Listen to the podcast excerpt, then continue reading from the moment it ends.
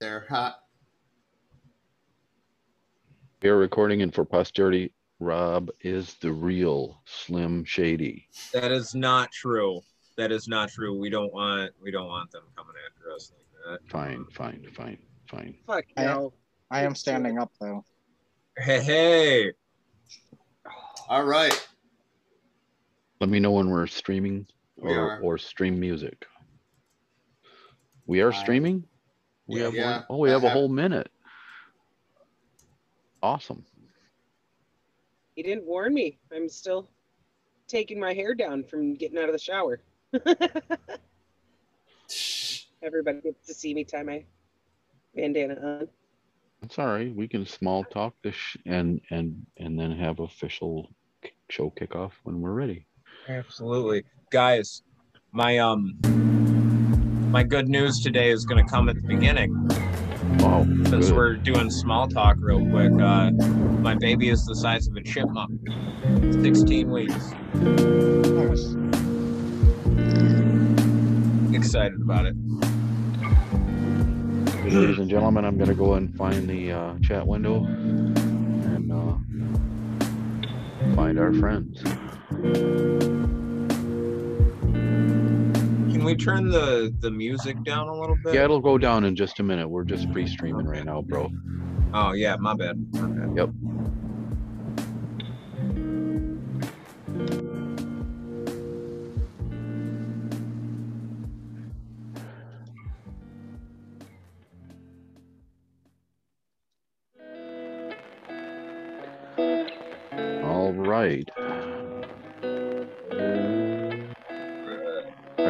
Live stream is on.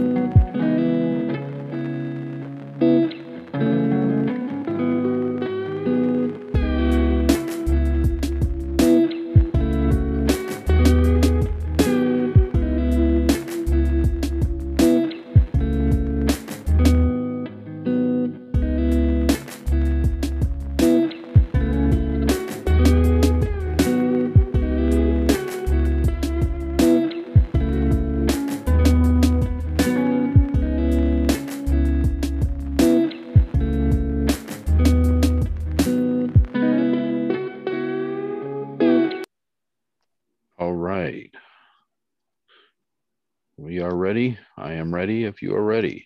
Is it a show? It's a show. It's a show. Welcome to the For We Are Many podcast. It's time for your show. If you are hearing the sound of my voice right now, you have not accomplished room temperature and you are still exchanging oxygen. That means your ears, mind, and heart are open to the messages we are about to bring you. We also do not have a pill for you, red, black, or blue, but we may have some enlightenment to bring. My name is Dean. And I am the person who is speaking right now. My pronouns are he, him, and we, and I would like to introduce at this time our founder and lead host, Rob. Well, he kind of took away the introduction, didn't he? no, I'm kidding. Uh, I'm Rob. I um, we've been doing this for a couple of months now, just trying to keep it rolling. Uh, it's International Women's Day. I guess we'll start off by saying that because we're gonna go straight into women's rights today. Uh, who's next? Hey, what's up? I'm Kirsten. uh, happy, happy International Women's Day. May your titties bounce boobily. Enjoy. I hope somebody rubs your feet tonight. On? But to be honest, Trisha, I have no idea what you just said. It sounded like Skrillex was dropping the beat on your voice. Um, Can you hear me okay now? yeah, yeah, much better now. Um, Okay. I had something planned for this, and Trisha kind of threw it off. Uh, hold on. Good evening, my beautiful mounts of stardust floating through the nothingness. Um, I'm glad that my my voice could find your ears tonight. Um, thank you. I promise I'll have good good things to tell you tonight. That's what I do. It's you know, Don, good news, Hughes. It's in the name right down here. Yeah. They gave that to me. I've never been called good news in my life, so still confusing, but glad I could be here. We're glad you're here. I'm glad you're here, Dean. So I guess it's my turn. Absolutely. All right. Hello, everyone. I am Austin, the Radical Pat. I have a goal in life, and that is to help people. Uh, and that is why I will be running for Congress in Pennsylvania's 16th district. Woohoo! I think that's about it. So let's get this started.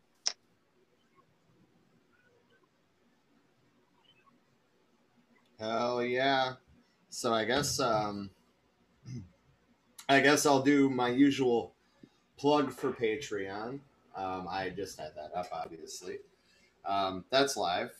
Uh, any size donation, honestly, helps. Um, with your support, we can grow this project into a uh, independent media source. Um, if you want to get involved with that, we are also looking for volunteers as well. Um, but the Patreon is www.patreon.com slash for we are many. And uh, I guess we'll jump right into women's rights. Again, it is International Women's Day.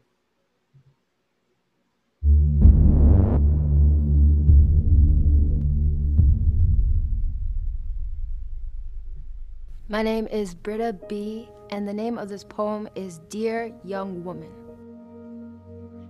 Dear young woman, I hope you find you. I hope you find love. I see all the armor you wear. I see all the jewels and gems of wisdom you share.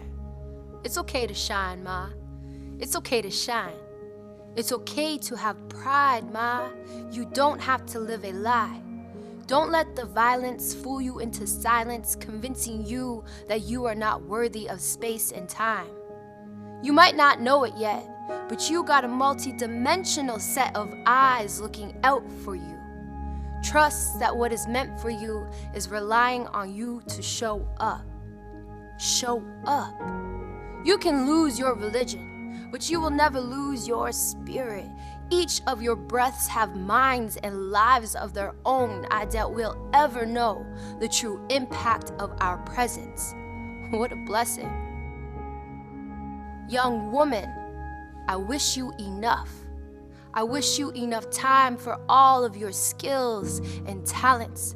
I wish you more. I wish you more revelations than disrespects and regrets.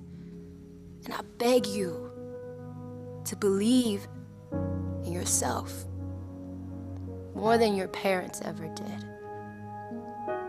Carry out your curiosities in spite of the corruptions you experience.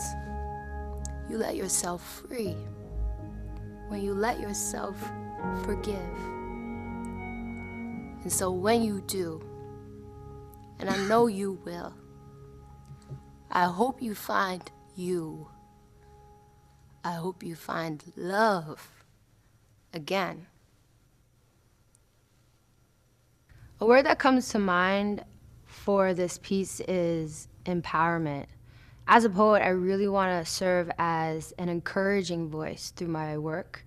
And I want this poem to be a reminder that whatever you're going through as a woman, you have the choice to make for yourself on how gentle and kind you are with yourself. So I may be putting this out there as a message for people other than me, but it's also a reminder to myself to treat myself kindly and to be good to myself. Hell yeah. Love it. Hell yeah, indeed. Beautiful and inspirational. I don't even know why I unmuted myself. You guys were saying everything I was going to say. Pulling the thoughts right your mind. So, uh, yeah, we already have some comments. Uh, it's mostly us. No, I'm kidding. Dean obviously did say welcome to the current event stream, and Emily said hi, and then Don said hi back. So I'm only half kidding when I say it's mostly us. Johnny oh, sa- Johnny's back. Yeah, I was gonna say Johnny says good to be here. Glad to see you again, man. Um, so, uh, Trisha, do you wanna uh do women's rights or is that is that yep, still give the me plan? just a second. my face. My goodness. Vigo. Sorry. oh boy. Uh, somebody wants attention, and he wants attention right now. All right. He's trying to bat bat my face here. All right. Well, International Women's Day. Sorry to inform, but progress on gender equality remains slow. Excuse me, Kitty. Do you mind? That's the understatement Um, of the century. right. Uh, no country has achieved gender equality. Uh, and I quote, the review of women's rights show that despite some progress, no country has achieved gender equality, said UN Women's Executive Director. I, I hope I don't destroy this name here. Nico, chill. Uh, Fumzili Lambo Nkuka maintaining that, quote, equality isn't just one quarter of the seats at the tables of power, she said. However, that was the current reality of women's representation across the board. Only half is an equal share, and only equal is enough, stressed the UN Women's Chief. A gloomy picture we have here uh, over the past 20 years, progress on women's access to paid work has ground to a halt as we continue to shoulder the bulk of unpaid care and domestic work. Less than two thirds between the ages of 25 and 54 are in the labor force. Nearly one in five women have faced violence from an intimate partner in the past year, fueled by new technology such as through cyber harassment, for which policy solutions are largely absent. Some 32 million girls are still not in school. Men still control three quarters of parliamentary seats. Women are largely excluded from peace processes. The change is possible amid unprecedented opportunity. Despite un- unprecedented global challenges, the report also proves that positive change is possible by citing feminist movements globally. One, illustrating the success of women's collective actions for accountability on crimes against us. And two, showcasing successful initiatives in scaling up public services to meet women's rights from increasing access to contraception and childcare to reducing, reducing domestic violence and increasing women's participation in politics and peace building. Uh, last year in 2020, uh, it was a milestone year for gender equality.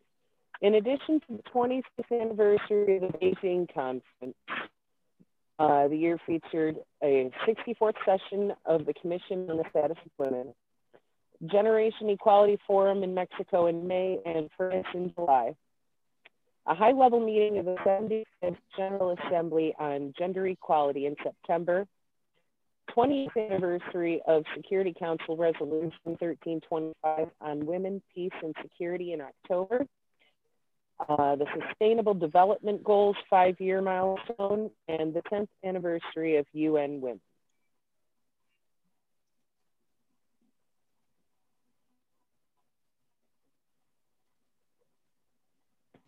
These are things that we we are steadily taking ground in. But like you said, um, a quarter representation is not enough, and, and that's even in the UN. I mean, I doubt if it's even that as far as in our own Congress. Um, when we make up that population, roughly, you know. Um, we don't just need more representation on the part of women, but uh, other non-men, um, LGBTQ, the whole nine yards, because as of yet, we have still not achieved the true equality or representation that we have been fighting for for over 100 years. With Well that, said. I say, let's get out there. Let's start more women, more LGBTQ, the whole nine yards, because we deserve to be represented.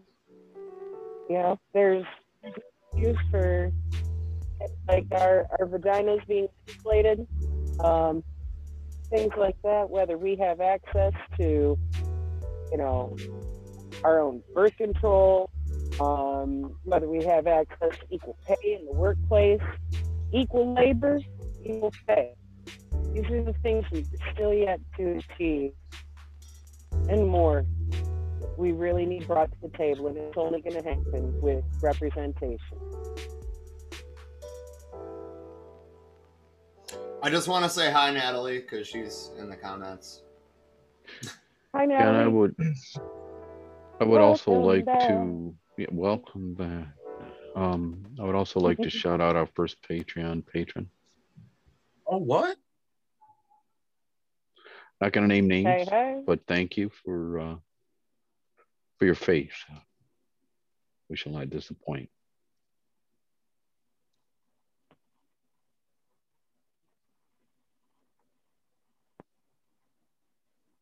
That is some really good news, Dean. You taking my job. You heard it here, folks. He's coming for my job. Uh, They took my job. hey, the rest of us get to hear good stuff too. You just are on good news. Yeah, I just got the I I- got the the nice even voice with the low timbre. Hmm. Mm. How does the uh, how does the music sound to you guys? A little loud. A little loud, yeah. Turn it down a little bit. Yeah. Good lo-fi. We promise, guys. Here soon we will have this figured out, and it'll be seamless. sir. Trisha will have internet that works. oh, I can't wait. Hopefully, a better headset so we don't have such audio difficulties. Like me sounding like Skrillex dropping the bass. Yeah, for sure. So the uh, next section is mutual aid. I don't know how many of you happen to see the workshop that we put together today, um, but we're gonna we're gonna play a little clip of that. Just a second here, whenever I can, you know. Uh, we're gonna drop the link in the comments as well to the mutual aid organizing workshop from today. And uh, before I play the video, I just want to plug the For We Are Many Mutual Aid Organizing Group. And I want to say, get involved in your community. We can all we can make a difference together. Uh, Absolutely. That's why it's called mutual aid, not self aid. right. Because sometimes we need a friend. All right. So here's a clip from uh, today. Um, but five steps to get started. Ultimately, the first step is find out what you're passionate about. Um, think about what is going to motivate you. What first motivated you? I mean, was it climate? Was it experience with poverty? I mean, homelessness, food insecurity, water issues, whatever you're interested in, there are ways to help. Uh, think about what your personal skills are. Think about what affects you personally. Think about what you know a lot about. And remember that, you know, art, whether that be, you know, physical art like drawing or painting, um, video and music are also important. And for that matter, we still need volunteers ourselves. So if you're interested, Yes, we do. uh, go to forwearemany.org, contact us there, or Yep. um, go to our Facebook page and message that. We're pretty prompt at, respond, uh, at responding when we get messages. Um, the second step is to pinpoint your local prob- problems. They look different everywhere we're at. Um, here, one of the big things I would say is uh, green spaces. That doesn't get talked about a whole lot. There's no shade. I live in Glendale, Arizona. Um, you know, they can, but other local problems can be poverty, uh, water insecurity, food insecurity, housing insecurity, incarceration, police brutality. Find something that you fit into. Um, you're probably going to have to adapt if you're working with other people, you know, obviously, but work with the community. Uh, if everybody does a little bit, a lot gets done. And on that note, never take on more than you can actually do. Because if you're too burned out to do anything, then you're not going to get anything done. So be mindful of that. Um, start with small little projects, you know, like an hour a week if that's all you can do. And then build up to more if you can.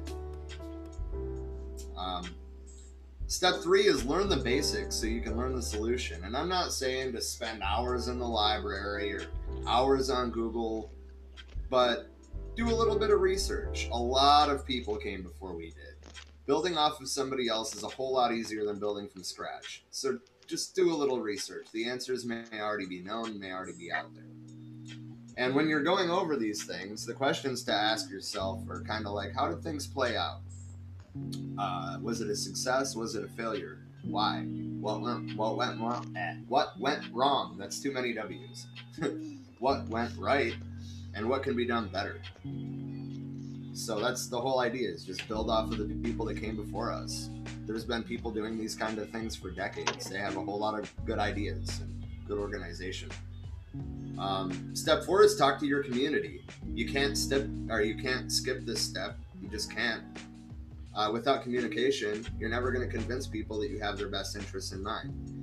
Don't be weird. Don't make it political. Don't be like, "Hi, I'm an anarcho-communist and I'm here to help." Don't don't do that. Be normal-ish. Don't make it political. Don't tell people what to think. Um, Mao made it very clear that we need to meet people where they are, and the Black Panther Party had so much success because they did that. Um, this is all about education and helping one another. Uh, and step five is pretty self explanatory, but it is work with the community to achieve these goals. Um, for example, I am currently, right now, organizing a park cleanup for the park down the road from my house.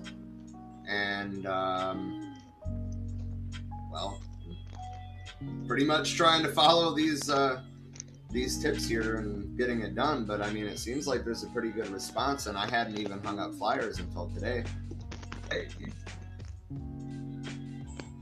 Um, Yeah, when is that? When is that park cleanup, by the way? That is Monday, March 22nd. So two weeks from today Monday, March 22nd for that.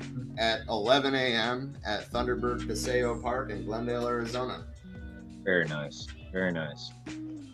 Indeed. Definitely got to make sure we get some like pictures and stuff. I don't like showing off the stuff that we do because it's not about showing off, but don't get it out there, people will never know. Right. And I mean, it's not like I'm going to be out there filming everything we're doing. No, fuck that. That's not why we're there. But I am. Right. I really got to say real quick, Rob, you and Trisha did a fucking amazing job. I just kind of sat in the background and seriously, you guys did amazing. Thank you. Yeah, Oh, 100%. So for sustainability today, I have a Pinterest thing. Actually, is what I'm. Uh, Rob, did you make a vision board? Sorry. no, was I supposed to? if, if No, us I was doing that- no, I was trying to make Trisha spit her spit her water out. they would have got messy because it's I actually am, coffee uh, this time.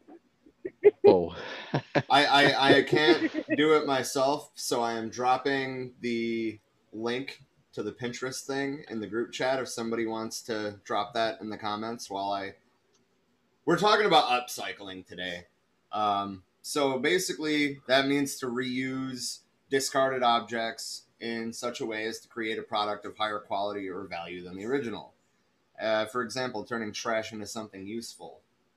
Um, a big focus of mine lately has been um, growing things out of trash. I mean, there's so many times that I see like bookshelves being thrown away or or tables. I mean, obviously, it, uh, composting is definitely uh, definitely one step. Um, I'm going to be starting with store bought soil, but um, I'm planning on supple- supplementing that with compost as much as I am able to. Um, Outstanding. FYI, you did we did lose you for about ten seconds. Yeah, I think my computer froze for a minute. Yep. Okay. Yeah, we're doing a lot in the back. Realize. And he's frozen again. I am back. yeah, that's that's Are you? Weird. This is usually um 100% solid, that- right? Yeah, yeah. That's all right, bro. You know, take a minute, and you want might want to take a minute and um, uh, clear some unnecessary windows out. If you can hear us, Oh, I hear you. okay, and clear some windows if you have to. We're we're On. still on mutual aid, correct? Um, well, we just did sustainability. We don't really need to uh, dive too much deeper into mutual aid. I was just showing that clip right there. Okay. All right. So I appear to be out of the woods in terms of my computer freezing, maybe. I am not totally sure what caused that, to be completely honest. They're listening to us, and you know it. Did we mention Elon Musk's name this time? Is that it? We, No, we I- broke tradition. No, I, no, and I'm glad that you brought that up because um, we do have a uh, special uh, contributor level, it, you know, specifically for Elon. And uh, when you go to our Patreon page, which is simply patreon.com slash for we are many, all one word, you will see it. If you are not Elon Musk, please do not subscribe to that level of contribution. Unless you're Jeff Bezos. Uh, I, I I haven't gotten to it yet, but I will create one for him too. I don't know. Elon Musk just lost 27 billion, so I don't know if he can afford much anymore. oh no, he lost his third house with his fourth swimming pool in it. yeah, basically pocket change for him. Yep.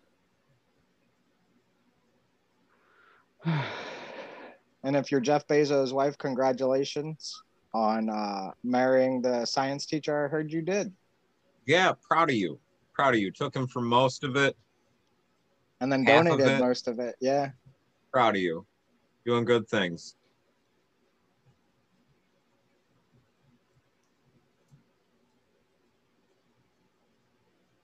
Trying to If Dean Keep wants up to go the- into COVID, um, that's the next segment. Yeah, that's fine.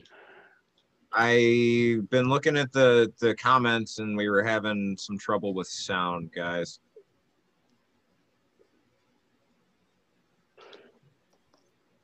Okay.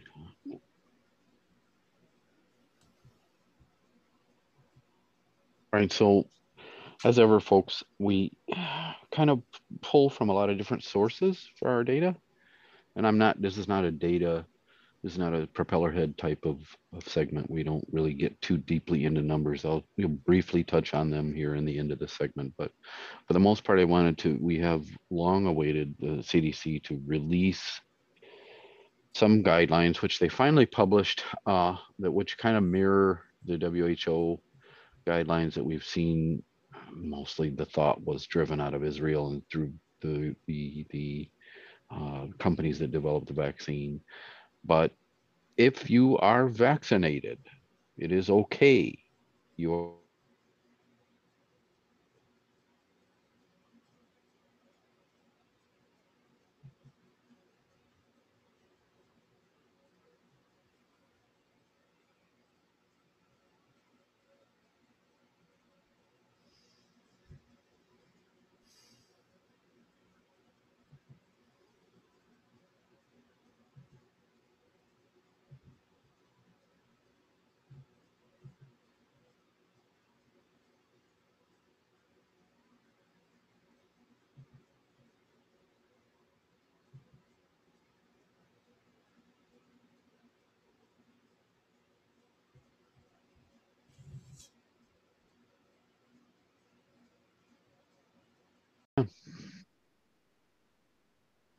Outstanding. We're recording again. Yeah, I have not had an issue like that um, on this computer. So that's That's okay. That's okay. I mean, it's a cheap computer. I need to upgrade the RAM specifically, but Mm. uh, Hey, usually it's me cutting out. Like, oh wait, later, Tater. Be. The the main yeah, thing Emily is that, thought it was the internet, but it's not. It's the computer itself. uh, well, the main thing is is getting that local recording going. That that that we I didn't really want to proceed into anything significant because of that. That's kind of the heart of our our our our production here. yes, live stream's awesome and it's good and it auto archives on the various platforms, but that recorded audio is what's going to keep us alive in future. So, all right, I will go back into COVID news if you guys are ready. Absolutely. Absolutely. I thought we were. Uh, No. give- are we good No. on YouTube? I, I let me. I, I'd have to stop sharing and check, guys. Let me let me do that because I don't know to be honest with you. Oh shit! I fucked that up. So how's the weather up there, Don? Uh, Aw- it was balmy 55 today. Right? It was I, I almost went out in shorts. Right? Uh, it was like 53 here. 53 nice. down there. Yeah. It was nice. We went to I- the park. I, I went to the beach yesterday and saw exactly how much water's in Great Lakes, and it's astonishing. I I do wanna gonna say- you went swimming. No, no, I, no, that water will kill you and Polar Bear Club, man. too fucking cold. Right. And and that's an exaggeration. It won't kill you instantly, but still. All right, guys. Uh, just Sorry uh, about the uh, technical difficulties there. That's okay. Um, maybe just a a little bit down on the audio volume, but it's perfectly okay to. Uh, We swear this is the first time that's ever happened. yeah. So, where we were was um, the CDC has finally issued some guidance and guidelines. If you have been vaccinated, it is okay for you to visit other vaccinated people indoors without masks or physical distancing, which was a question. Key point, ladies and gentlemen, if you have a vaccine and they have a vaccine, it is okay for you to visit indoors with unvaccinated unvaccinated people from a single household without mask or physical distancing. The unvaccinated people are at low risk of you transmitting the disease to them. You may skip quarantine and testing if exposed to someone who has COVID 19, but are asymptomatic. But you should monitor your symptoms for 14 days. Finally, people who are fully vaccinated still need obviously to take precautions in many scenarios. Remember, uh, the vaccine is a vaccination, it is not a disinfection. You must wear your mask and keep physical distance around unvaccinated people who are at risk. There is a chance you are carrying the virus, although at the low risk, it is still a viable risk. Wear mask and physically distance when visiting unvaccinated people who are from multiple households. So obviously you don't know where people are coming and going, but these are definitive finally. And actually I left a link. You will be able to find them in the show notes, which are actually live on the website now. Uh, further recommendations are they recommend that fully vaccinated people continue to take these COVID 19 protect, pr- precautions when in public, when visiting with unvaccinated people from multiple households, or when around unvaccinated people who are at high risk of getting severely ill from COVID 19. So, people who are elderly or have multiple comorbidities, obviously, wear a mask, well fitted. That's important, right? We talked about double masking in the past again, really it boils down to masking common sense and responsibly, meaning don't just slap a, uh, you, know, your little brother's sock on your mouth and think you're masked. Do, do your best to do it properly. not for your health and others too. Stay six feet away from people you do not live with. So that means people you do not know where they have been, which I'm fairly confident everyone within range of my voice who's hearing my voice now in the future is doing that. Avoid meeting them in large size person in person gatherings, right? Obviously, the more people there, the more chances are that there's virus in the air. Get tested if you have symptoms, follow the guidance that have maybe have hopefully been issued by your employer and hopefully they are supporting you. And then of course the CDP, CDC and local health department regulations and requirements regarding travel. Now, where are we? Which is kind of where a lot of folks are kind of waiting to hear. But it's not good. It, it's not terrible, right? But it's not good either. We're on the brink of breaking 3 million total cases. We have lost 500, nearly 540,000 souls to date and we have administered approximately 95 million vaccination doses, meaning first and second vaccinations, including Pfizer, Moderna, J&J, and maybe even some that are in testing that I'm not aware of.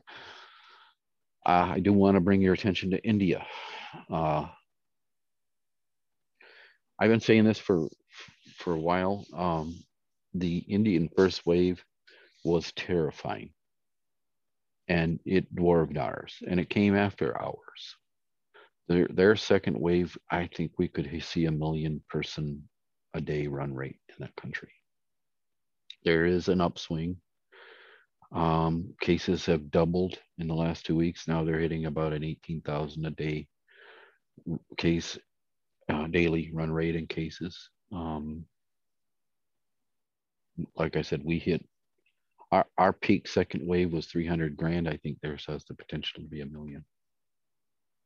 And, and worse, uh, of all of the BRIC nations plus United States and Europe, they are dead last in vaccine distribution right now. Not dead last in the world. That, that honor, dubious honor, goes to many other countries besides India, but they're doing their best. They have a lot of people. So that is your COVID update. Sobering every time. Yep. Yep. I, I, I don't envy your section of this, Dean. Well, like I said, I track this. I've been working on this for a long time. Uh, I contribute to tracking projects.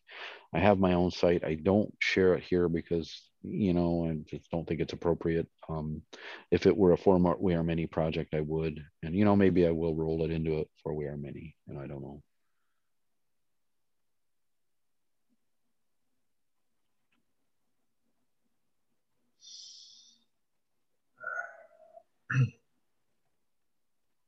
but uh, you know, actually, I can I can launch right into the next segment, which would be fine. If I can bring Zoom back up, uh, I will do that.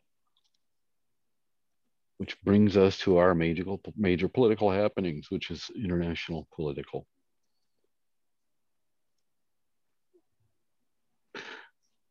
Oh, yeah, look at there. Rob and I found the exact same stories.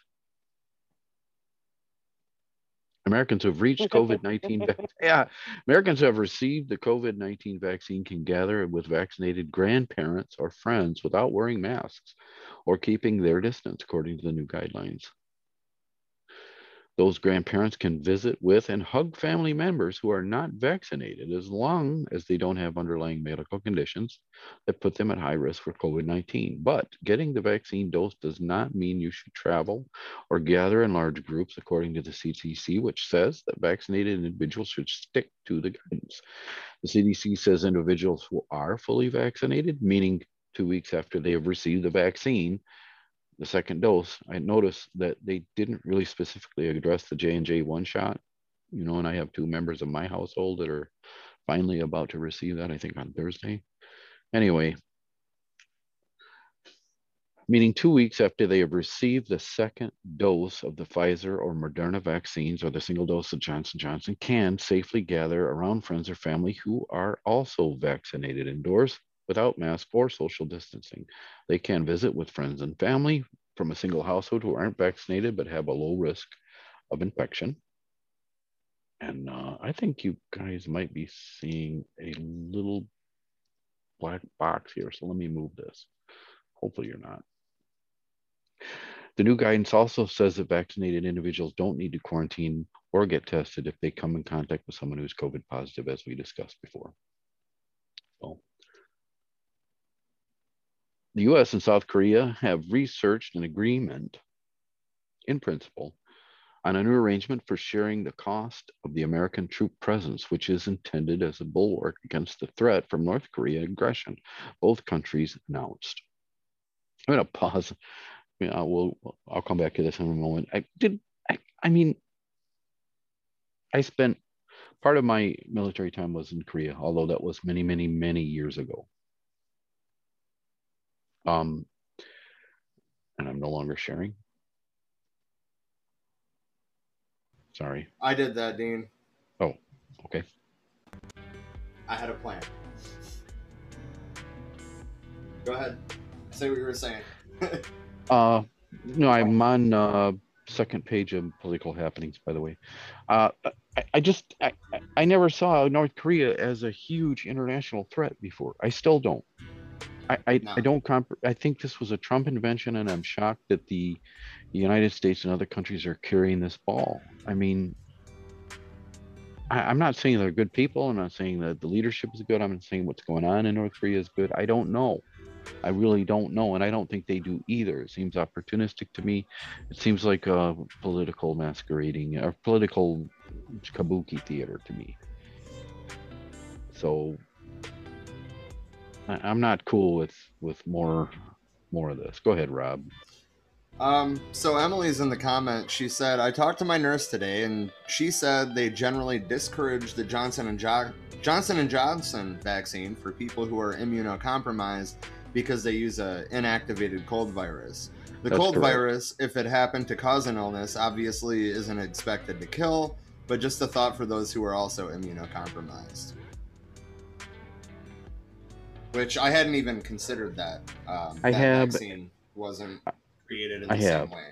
I have, and I and and here's my thinking on that. As far as it relates to the very very elderly, uh, my my order of operations is first and foremost. Emily, please weigh it weigh weigh in. I know you're listening.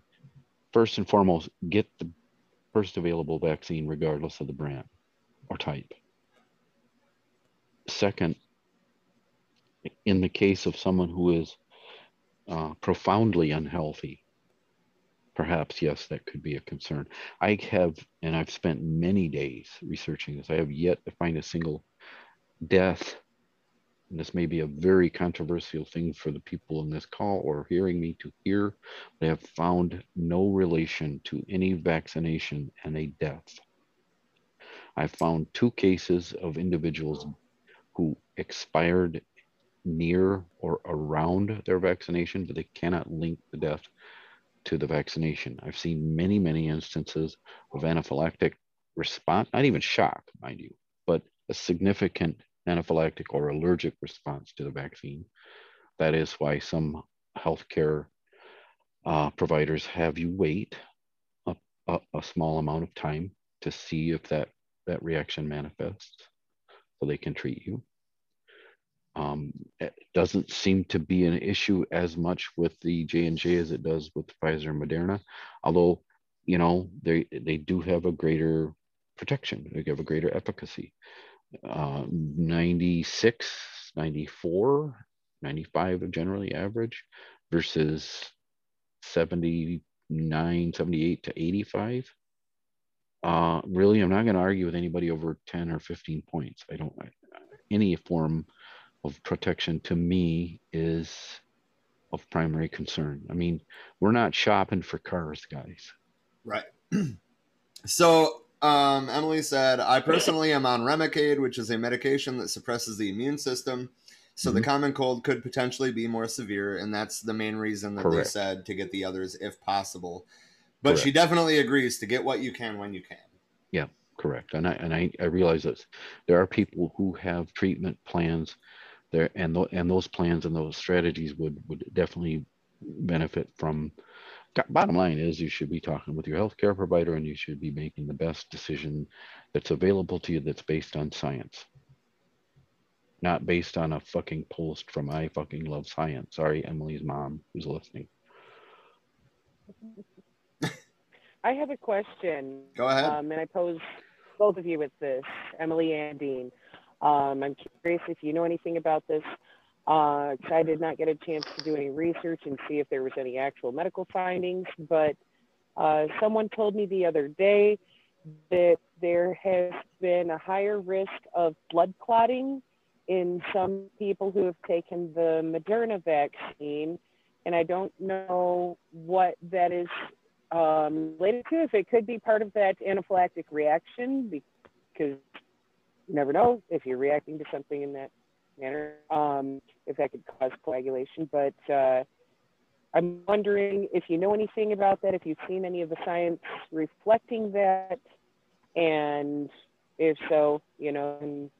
I've seen chatter about that because, yeah, uh, I have seen I have seen conversation about that. I've seen I haven't read anything in Lancet or any anything medical about the correlation between the specific Moderna. I've heard the uh, I've heard the remarks though, and people who are, are vulnerable to coagulation disorders or on anticoagulants. But I have I I've picked up on that too. Uh, near as I can tell, um, this is experiential. Not that that's not valuable. I think it is valuable, but I'm mm-hmm you know, here we are, guys. This is it, right? We witnessed the fastest deployment of a vaccine in human history. Before that, right. before that, it was four years. Was the was, and that was considered groundbreaking what they did. And and, and I'm not, I'm not sure. I mean, check me uh, in the comments and in future in in in, but I believe it was mumps. believe it or not, was uh, the vaccine for mumps took four years to develop and deploy from end to end. So what they what we've done here is unprecedented. It is indeed. indeed. All right. I so think, we don't know uh, everything. You know, there's going to be questions. There's going to be things. There's definitely going to be what the fuck moments whereby we look back and go, "Holy shit! Why did we do that?" We don't. Well, I don't know. Everybody was. We were. We had our foot to the floor. You know. Well, um, I'll just put this one out there then that um, the person I was speaking with did not find anything there correlating uh, with the Pfizer form. Yeah, no, I picked that up. So yep. if you do have a condition that you know is causing you to have clotting problems, try to get the Pfizer vaccine instead because that one hasn't been showing that type of reaction.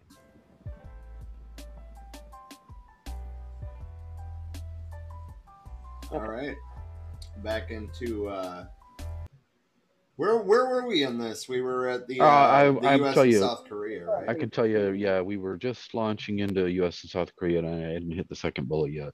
When it when it occurred to me like why are we why are why are they forcing this on us? Why are we being made it's like did not Dennis Rodman have this Korean problem under control? Oh my god. uh, he's so convincing when he says, "Oh, you got me." I mean, I say, I say we just give it back to Dennis. He was doing fine, and we can get back to the business of of making the man money. so Natalie said with uh, rheumatoid arthritis and could not get over the fear that some suppressants used for RA are worse than the disease. Yeah, for real, they are. I That's yeah, true. I've heard that. I don't have any yeah. firsthand experience with that though. And then Johnny said, not to be a pessimist too much, but a healthcare system designed to make money is not a trustworthy one for me. And I totally agree. I totally agree. And uh, I'd like to just give a shout out to Cuba. They have like 37 fucking hundred doctors in 39 countries distributing the vaccine for free. So I'm not fucking... least bit surprised, and I had predicted that it would be Cuba that led the world. Yeah, and I mean, frankly, I think they are. But uh, well, yeah, so I just wanted to give Cuba that that shout out. Right. Let's reiterate their words. We are Castro. Solidarity. because straight up, um, yes, that solidarity, they are showing it with their actions and stepping up and helping the rest of the world. And I love it. It's beautiful. So, uh, the State Department's Bureau of Political Military Affairs said Sunday that the deal we're talking about the uh, the cost sharing deal for troops, the U.S. and South Korea have reached an agreement. Correct. Um, the the deal includes a negotiated increase in Seoul's share of the cost, but provided no details. Surprise. The Mm. Bureau wrote on Twitter that the agreement, if finalized, would reaffirm the U.S. South Korean Treaty Alliance is the linchpin of peace, security, and prosperity for Northeast Asia. The U.S. keeps about 28,000 troops in South Korea to help deter potential aggression from North Korea, a legacy of the Korean War. Time out. Yeah, Time I'm gonna just can pause I, and can I say reflect on that for a moment. Yeah, please do. Can I say something real quick? I have served with a lot of guys that have served in Korea. I I didn't personally get to serve in Korea. I've been there. You've been there. Mhm. The ROK Army is more than capable of steamrolling North Korea. More than capable. We don't need to be there for that. We really don't. And and the guys that we deploy as the quick reaction force are coming from across the fucking planet to support what is it like four battalion or four four brigades from the second infantry division not even maybe just That's one right. brigade No, I don't know how I don't know how many is there. I was an engineer. Off, off, off site, off, off the second ID, but it just thirty blows my mind every time. Jeez. Every Sorry time- Emily's mom. Sorry. Thirty thousand individuals. Every time they say that oh we need to be over there for the link because we're helping we're not helping we're getting put on lockdown because some asshole got drunk off post when he wasn't supposed to we're the ROK army is way better trained for that Well, uh, don't forget too. They're usually uh, because because service is compulsory. Um, m- most of the people in the uh, ROK Army, a lot of the people in the ROK Army are college educated. So now these are not these are not societies uh, desperate like it is in our case sometimes. They they they it's compulsory service. I mean, we don't send, let's be honest, guys. I'm sorry, Don. I'm gonna lump you into this category with myself included. We don't send our best and brightest to stand in front of the fucking guns. no no we don't We send those who are willing to risk their lives in exchange for things like, you know, A uh, possible enough road out of poverty. Comfortably, Correct. and yeah, the, the you know GI Bill, things like that. People um, of color overcome depend- racism to do it. Women overcome overcome gross sexual misconduct and mistreatment to do it. Right.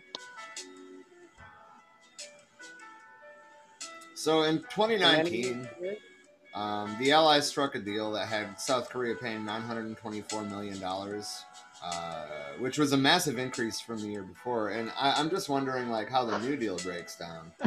It's less money, guaranteed. It is not. This is a post-Trump. These are post-Trump era right sizings, whereby I made a deal, folks. They're paying their fair share. Is definitely going to be revisited here and in places all over the globe. Indeed. So, um, I actually got a, uh, a fucking video for this next bit, but I want to talk about it a little bit first. Um, the Boulder police are using video of a massive party to identify people who attended, uh, saying, "quote There will be arrests." Um, police. What was that, Trisha? I gotta interrupt you. That's not a fucking party. It's a riot.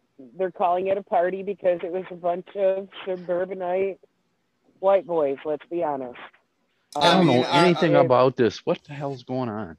Oh, you'll have some video to see in a minute, Dean. All Don't right. worry. yeah things got weird in colorado saturday night Yeah, yeah, for real. Um, police said people at the party threw rocks and bottles at officers and first responders, flipped a car, and caused thousands of dollars of damage to a SWAT vehicle. Police said 500 to 800 people gathered near 10th Street and Pennsylvania Avenue, many not wearing masks. Boulder County is under ye- uh, level yellow restrictions, and personal gatherings of more than 10 people are not allowed. Police tried several tactics. Listen, listen to this. Several tactics beginning in the afternoon to break up the party and disperse the crowd. But when things began to escalate, officers did not go into the crowd to make arrests. According to the chief, um, Maris Herold, three officers suffered minor injuries after people in the crowd threw bottles, rocks, and other objects.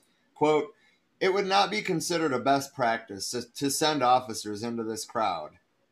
It's much better to videotape this type of behavior and make the arrests after. But Wait, believe me, Wait, wait, wait, wait. So was this a chud party or was this a sports ball bullshit or what the fuck it happened? was a chud party, man. It Oh was a my fucking frat party from the sounds of it. Oh okay, my I gotta say this. I have to say this, and I said it this morning to the group when I sent you guys the links. Why is it every time poor people or any inner city people, when these fucking cops kill somebody, we gather up, we protest, and they instantly move in with fucking tear gas. But when these fucking frat boys at the University of Colorado at Boulder decide, oh, we don't want to follow the lockdown. So they get 800 fucking people and still do the same shit that, you know, the riots in Minneapolis, you know, throwing rocks, flipping cars, same shit, but it's a, it's a party. And these are drunken revel revelers that are acting out of hand. It, it, it blows my fucking mind. And I, like I said earlier today, I think it goes back to Kent State. They don't want to move the fucking National Guard into a college again.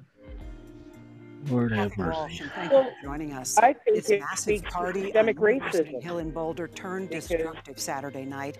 CBS 4 They- obtained some video compelled. this of the police presence That's from a in here. CU Boulder senior. Now, the city of Boulder, Boulder Police, and CU are warning everyone involved. The message anyone who injured police or damaged property will face aggressive prosecution, and CU students involved face serious sanctions up to being removed from the university for good. Videos flooded social media showing the wild crowd of several hundred along 10th and Pennsylvania. After dark, some in that crowd overturned a car, shot fireworks, and pelted a fire truck with cups and bottles. Boulder police are reviewing body camera footage, hoping to identify those who damaged property or assaulted officers. Now, three officers were injured and are now recovering. One was hit in the face with a blunt object. Luckily, that officer was wearing a gas mask. There are there, there was, I should say, thousands of dollars worth of damage to a SWAT vehicle and a fire truck. And these pictures are from the city of Boulder, just into our newsroom. Our Michael Abeyta went to Boulder last night, and Michael, you were there for the aftermath. Yeah, Kathy, I got here right after police broke up that party, if that's what you want to call it.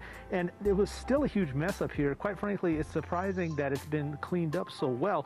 The, many of the students that were here last night, they were unrepentant, but even more of them were surprised and a little ashamed. Saturday night on the hill in Boulder got out of hand.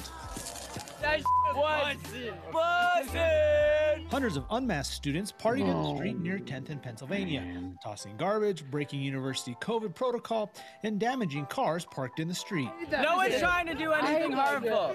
It's the cops that were trying to harm us. These students, who swear they weren't at the party, say they saw everything. It's sad, but you know when kids are locked up for months. ready. It was all When kids are locked up for months, they act like animals.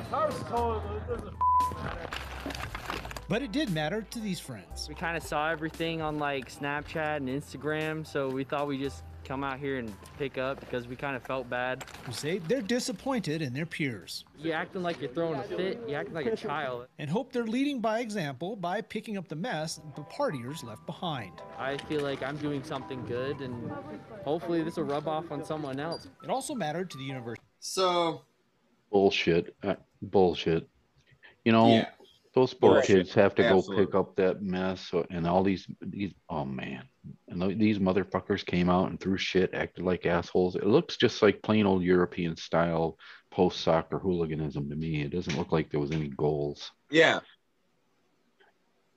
I mean, They're I'm only giving you my hot take here because I have. uh, Sorry, Trish. It's okay. That that was all. Oh, now I'm only giving you my hot take because I got no context. I didn't know anything about the story, so my usually my first response is wrong. So correct me, please. There, So, uh, there's no correcting, dude. It, No, was no, it's simple soccer hooliganism. yeah, it's it's obscene, really. The Um, problem, though, is the difference in police response. Of if this was a real fucking protest for something that mattered, the cops would be rushing in violently with militarized fucking response. They sure as fuck would not tolerate being pelted with rocks and bottles by anybody out there protesting yellow in the yellow vest movement or protesting with BLM. They would be charging in, shooting at minimum rubber bullets, if not worse tear gassing us the whole fucking nine yards. So why the fuck is it acceptable to allow these cops to be like, oh, wait, it's white boys throwing rocks at us this time. It's just college kids. Fuck it, we'll catch them later. Really? This highlights a double standard in the way police respond to who it is in the street. Plain and, And- fucking simple. And just to clarify, them using vi- uh, video evidence to catch the people that started the whole thing or arrest people because of this, that would be a good thing if that's what they did all the time. Right. But it's not. They only show that favor when it's a bunch of fucking frat boys. They they've got all the regard in the world for the lives of frat boys, but if it was anybody out protesting for any legitimate reason to be in the fucking streets, then they sure as fuck wouldn't take that, you know, tactic. They they would bust in violently. It's what They're they've the future always power. done. We've They're got so future- much what do you video expect? evidence over the last few years of them doing just precisely that. Indeed. Um, We can't, so I we, guess, I guess we can't put these jail boys in jail over rape. I mean, they've got futures. uh, fuck the legal system in this country. So to leave this country, I guess we're going into international happenings now, and uh, the first things about India. Thousands of Indian women have joined the farmers' protests against the uh, the new laws that they've been protesting for fucking ever at this point. Um, thousands of women have joined protests by farmers on the outskirts of New Delhi to mark International Women's Day, demanding the scrapping of new agricultural laws that open up the country's vast farm sector to private buyers. Um, the demonstrations on Monday were held at multiple sites in the capital's fringes, where tens of thousands of farmers have camped for more than three months to protest against the laws, which Prime Minister uh, Modi's government says are necessary to modernize agriculture. More than 20,000 women gathered at the site near Delhi's border wearing bright colored, bright yellow scarves representing the color of mustard fields. The women took center stage at one key site, chanting slogans, holding small marches, and making speeches against the laws. Uh, I actually have a picture here, so I'm going to go ahead and I, I mean, there there was several, but that one, that one, uh, I don't know. I like it. Um, anyway, so they've been uh, they took center stage at one key site, chanting slogans, holding small marches, and making speeches against the laws. This is an important day as it represents women's strength. Thirty-seven-year-old Vina. That's that's the whole name. I thought it was gonna gonna be a first name. Anyway, I believe if women are united, then we can achieve our target much quicker. This is a day that will be managed and controlled by women. The speakers will be women. There will be a lot of feminist perspectives brought in and discussions on what these laws mean for women farmers. Uh, that was farm actor activist Kavitha Kur- Kuruganti. Hopefully, I didn't butcher that. It is one more occasion to showcase and highlight the contribution of women farmers, both in agriculture in India as well as to this movement. Um, yeah. So about a about a hundred women sat cross-legged in front of a makeshift stage in one of the protest sites on Delhi's border. Uh, many traveled with the thousands of male farmers who arrived at the protest sites in late November and have since organized and led protest marches, run medical camps and massive soup kitchens that feed thousands, and raise demands for gender equality. Holding the flags, uh, flags of farm unions, they listened to female farm leaders speak and chanted slogans against the laws.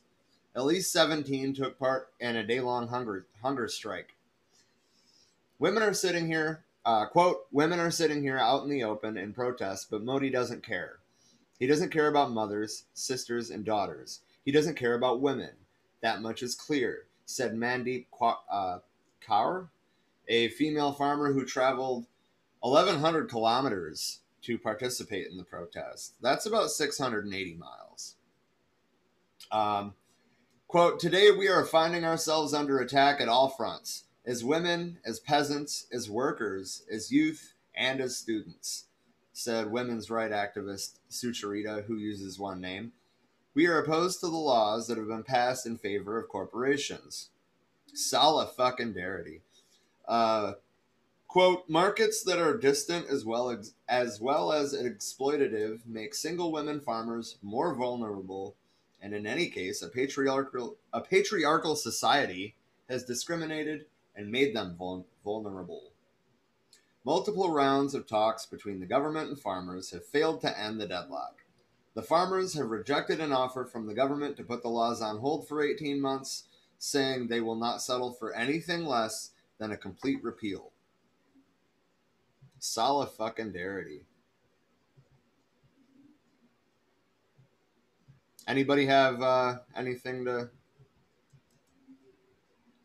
say on that? Not really. I mean, you you kind of said it all, man. Look at that. Yeah. Yeah. A lot of people. Yeah, it is. Um, so then on to Myanmar. Protesters are still, um, obviously, defying the curfew. Media outlets have been ordered shut. It's an ugly situation, honestly. Uh, protesters in Myanmar's biggest city came out in mass numbers in defiance of the 8 p.m. curfew, uh, showing support for about 200 uh, students trapped by security forces in a small corner of the neighborhood. Police were believed to be conducting door to door searches for those who fled attacks to seek shelter. Wow.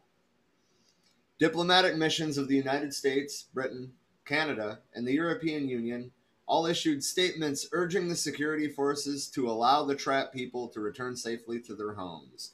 The U.S. Embassy stated, There is heightened tension caused by security forces surrounding Kyun Taw Road in Yangon. I, I can't pronounce the township. um, we call on those security forces to withdraw and allow people to go home safely. safely. Kind of bold of America, to be honest, but I mean, they're they're issuing a statement they they should. I don't know what they should do. Actually, we should keep our troops at home. I'll I'll, I'll leave that alone. Yeah, never never fight a land war in Asia. Yeah. Um, the nighttime hours have become increasingly dangerous in Myanmar. Police and army units routinely range through neighborhoods, shooting randomly to intimidate residents and disrupt their sleep, making targeted arrests. Uh, and two protesters were shot in the head during anti coup protests. The military government placed major roadblocks on local media outlets, canceled the licenses of five major sources that provide extensive coverage and live footage of protests. Um, they are they are listed, but uh, I guess I can just share this yeah. slide. Um, so the the five organizations are listed right here. Um, the uh, the offices of Myanmar now were raided by authorities on Monday. Um, they're ahead of us, right? So that would be probably like yesterday to us, right? No, I don't know. Anyway, the government has detained dozens of journalists since the coup happened. Um, at least two journalists are facing up to three years in prison, and to date, the government's violent crackdown has left more than 50 protesters dead. It's fucking unacceptable. Fucking unacceptable. It gets hard for me. Oh. Go ahead. It, it gets hard for me not to go off when we talk about Myanmar. When when I see those um, those armored vehicles in the pictures, I I really want to talk about you know the types of things the population of Myanmar could do to neutralize those vehicles, but I don't want to get us put on a list. Heh. So I just got back into the comments for a little bit, and I see Osama's comment. Let something happen after this Floyd trial. First of all, Yeah, I Osama, agree. I agree. with your statement, but I'm calling it the Chauvin trial. He's on trial. George Floyd didn't get a fucking trial. Correct. Um, if this cop goes free and watch how they react, we know that cop's gonna go free or go free. They set up barricades a fucking month before the trial started. No. Um, that being said, I, I do want to um, probably after this next segment, I'll I'll hop on and see if uh, Unicorn Riot has a stream.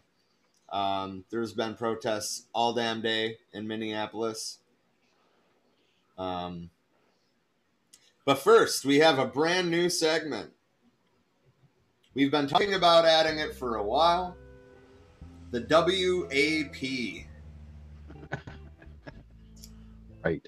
We're not talking about wings and pizza because apparently Kidz Bop did a version of wet ass pussy and called it wings and pizza. I just Oh, don't to- don't fucking say that. Don't fuck what? dude, you can't make this shit up. You can't make this shit up. Jesus Christ. But they, but we know that W WAP stands for Well Armed Proletariat. Yeah. Damn right. Welcome. Say it again. Well Armed Proletariat. Mm. The So- thing we sh- the thing we shared earlier was uh, liberals ban guns, but socialists uh, hand them out. So And why do we do that, Rob? because we got to arm the poor. So, in an attempt to arm the poor, uh, we're going to be doing this working class firearm of the week. We're going to try our best to always keep it under a thousand dollars. Um, But this is actually probably one of the best bang for your buck rifles you're going to find. Um, it's the Ruger. love that double entendre. It's the Ruger 10/22 carbine. It's a semi-automatic. It holds 10 rounds plus one in the chamber. Um, it's less than $300 brand new. Uh, you can usually get it for 150 or 200 bucks used. Ammo is dirt cheap. I mean, the last I knew, 22 long rifle ammo, you could buy literally a bucket of it for, you know, fucking $100. Uh, How much is the how much what is it? It's a 22 you said? yeah, So it's not rim fire, it's center fire. I So it has a it's- no, long it's- it's long rimfire. range. So okay. Yeah, it's it's rimfire. Um, but it's a great starter rifle. It's it's reliable. It's cheap. Um, it's affordable to shoot, especially if you are not extremely familiar with guns and you want something that you can put a lot of rounds through without spending a fortune. This is a great starting point.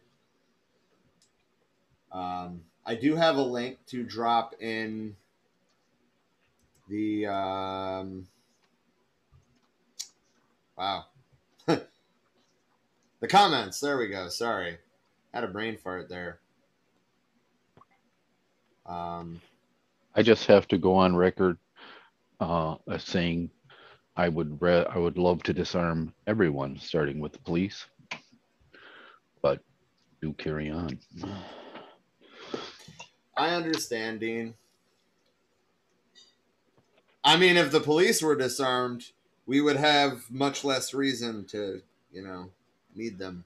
But I think if you were going to do that, you, I would go as far as disarming the entire military across Agreed. I agree. the world. So Yeah, I agree. I have unrealistic um, ideology. I understand, um, but I, I have a lifelong philosophy, and I'm compelled to to to stay true to it. Well, I think it, I don't think that gun should have ever been really created. I think if anything, that we should have stu- stuck with uh, swords and bows and bow and arrows and stuff. Yeah, you never. It is a sword- technology that's among us, and we have to contend with it. It is childish for me or anyone to think that we should take measures to to eradicate technology of any kind. Very true. All I'm gonna say is you never see a sword fly 300 meters into a schoolyard and kill somebody. That's correct. And if you see somebody who's running from 300 yards away at a school with a sword, you've got some time to take action. yeah. So I'm just gonna kind of jump around this video a bit. They didn't trim it down to any shorter uh, videos. It's just This, the live uh, streams from earlier. But this, This is is the unicorn. Okay, good. Yep, yep.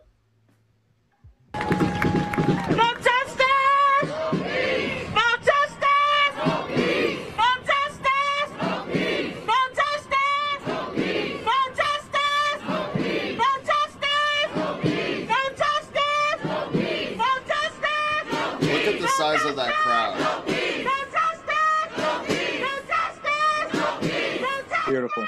Unlike the Capitol insurrection, they're all wearing masks. Yeah.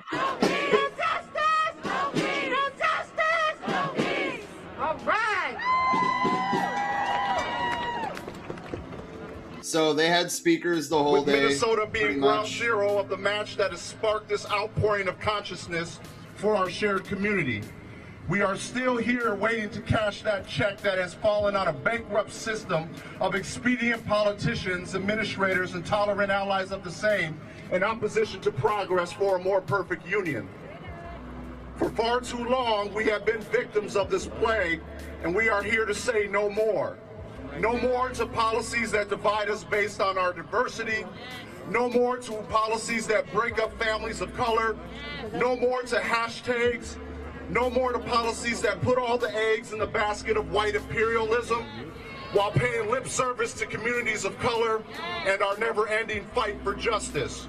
No more to the boots on our necks of our children, our brothers, our sisters, our uncles, our fathers, our nieces, our nephews, our friends, and our future. The bills we are advancing are ending qualified immunity, police professional liability insurance, the civilian oversight strengthened, ending police-only responses to mental health calls, ending the statute of limitations on wrongful death, creating an independent investigatory and prosecutory body, ending prosecution for reporting police misconduct, access to body cam footage within 48 hours. This is also known as Kobe's Law, ending no-knock warrants. We are also we also support the Hardel Sherrell Act of 2021 and the Philando Castile Omnibus Bill. Like the slaveholders of the South in the founding of this young country, the opposition to progress fights for unrighteousness. They argue for division, they promote through their actions or lack thereof a distorted reality that places one class of people over the other and fails to see the humanity and all that is sacred under God. They turn Yeah. So, I mean, you saw you saw the crowd. There's at least a couple thousand people there, and they had they had speakers all day. Um, they had they held a press conference. I haven't had a chance to like watch that and review it. Obviously, we're not going to play the hour long video on here. Um, I'm seeing a lot going on in the comments. I'm sorry I haven't gotten to it much. Damn. But hello, Osama and Natalie. Um. Anyway, yeah. So they uh, Unicorn Riot, being they, had a stream going most of the day. Um, you know the the rally and the trial. Well, jury selection and courtroom motions, but whatever. Um, point is, is their coverage has been phenomenal. Their coverage was phenomenal uh, over the summer. I mean, shit. anyway, anybody else have anything to say about the uh, Chauvin trial? Dude, we said this wasn't going away when the hashtag went away. Yeah. I hope that they find him guilty, and I hope he gets thrown in uh, prison for a very long time.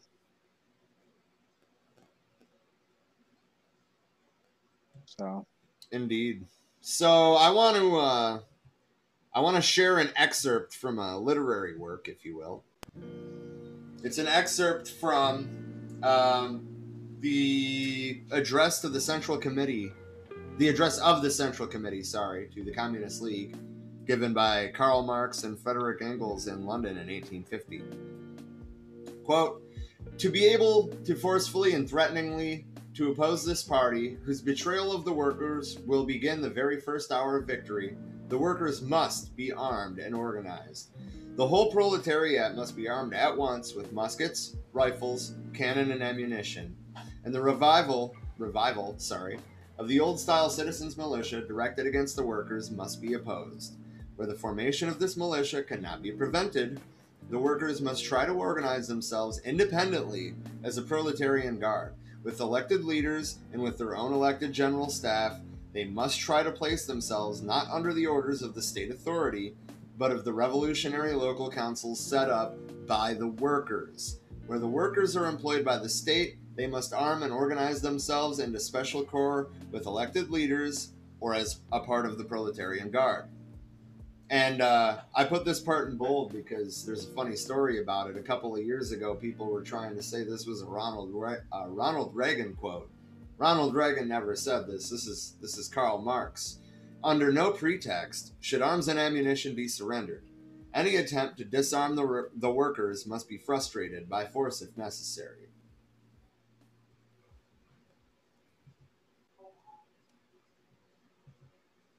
and that uh, I actually don't know why I stopped screen sharing because that was the end of that segment. Um, power of a strike. Indeed. Yeah. Um. So Osama said the Chauvin trial is going to end bad, and I I agree. I don't think they want the heat that's coming if they make the wrong decision, though. I don't think they they might not be aware of the heat that's coming if they make the wrong decision. But there's there's no way they couldn't be. Uh, yeah, there is arrogance, straight up. That's fair. That's fair. Generally, I would agree with you on that, though. I'm not. uh Yeah. Anyway, so Google Google. wow, words. Google workers formed a new labor union. Um, which is a tech industry rarity. A group of Google engineers and other workers announced Monday they have formed a union, creating a, a rare foothold for the labor movement in the tech industry. About 225 employees at Google and its parent company Alphabet are the first dues paying members of the Alphabet Workers Union. They represent a fraction of Alphabet's workforce uh, far short of the, th- uh, the threshold needed to get formal recognition as a collective bargaining group in the U.S. But the new union, which will be affiliated with the larger uh, Communication Workers of America, says it will serve as a quote structure that ensures Google workers can actively push for real changes at the company. Its members say they want more of a voice, not just on wages, benefits, benefits and protections against discrimination and harassment, but also broader ethical questions about how Google pursues its business ventures. The unionization campaign is the latest signal from employees who don't believe the company is living up to its professed ideals as expressed in its original, quote, don't be evil slogan. Google said Monday that it's tried to create a supportive and rewarding workplace, but suggested it won't be negotiating directly with the union. Of course, our employees have protected labor rights that we support. said a statement from Kara Silverstein, the company's director of people operations. Quote, but as we've always done, we'll continue engaging directly with all our employees. Um, also in this section, actually, does anybody have anything to say about that? I do have something to say. Welcome, Lord Sterling. I've missed you. How are you, my friend? What up, man? How do? Go ahead. Sorry, and, wasn't. Go ahead and introduce yourself, bruh. Uh, my name is Lord Sterling. It's not official, the title yet, but it will be. Am I uh wrong? Was someone bumping some lo-fi earlier? Because that was rad. Yeah. You Yeah. Guys, you guys handling that? Yeah. Or should I? Okay. Well, I mean, uh, it's it's so far when I'm doing it, it's only when I'm screen sharing. But Oh, okay. Okay. speaking of which, I'm about to be screen sharing. So, yeah, lo-fi. If I was royalty, I would make you uh, Lord Sterling. So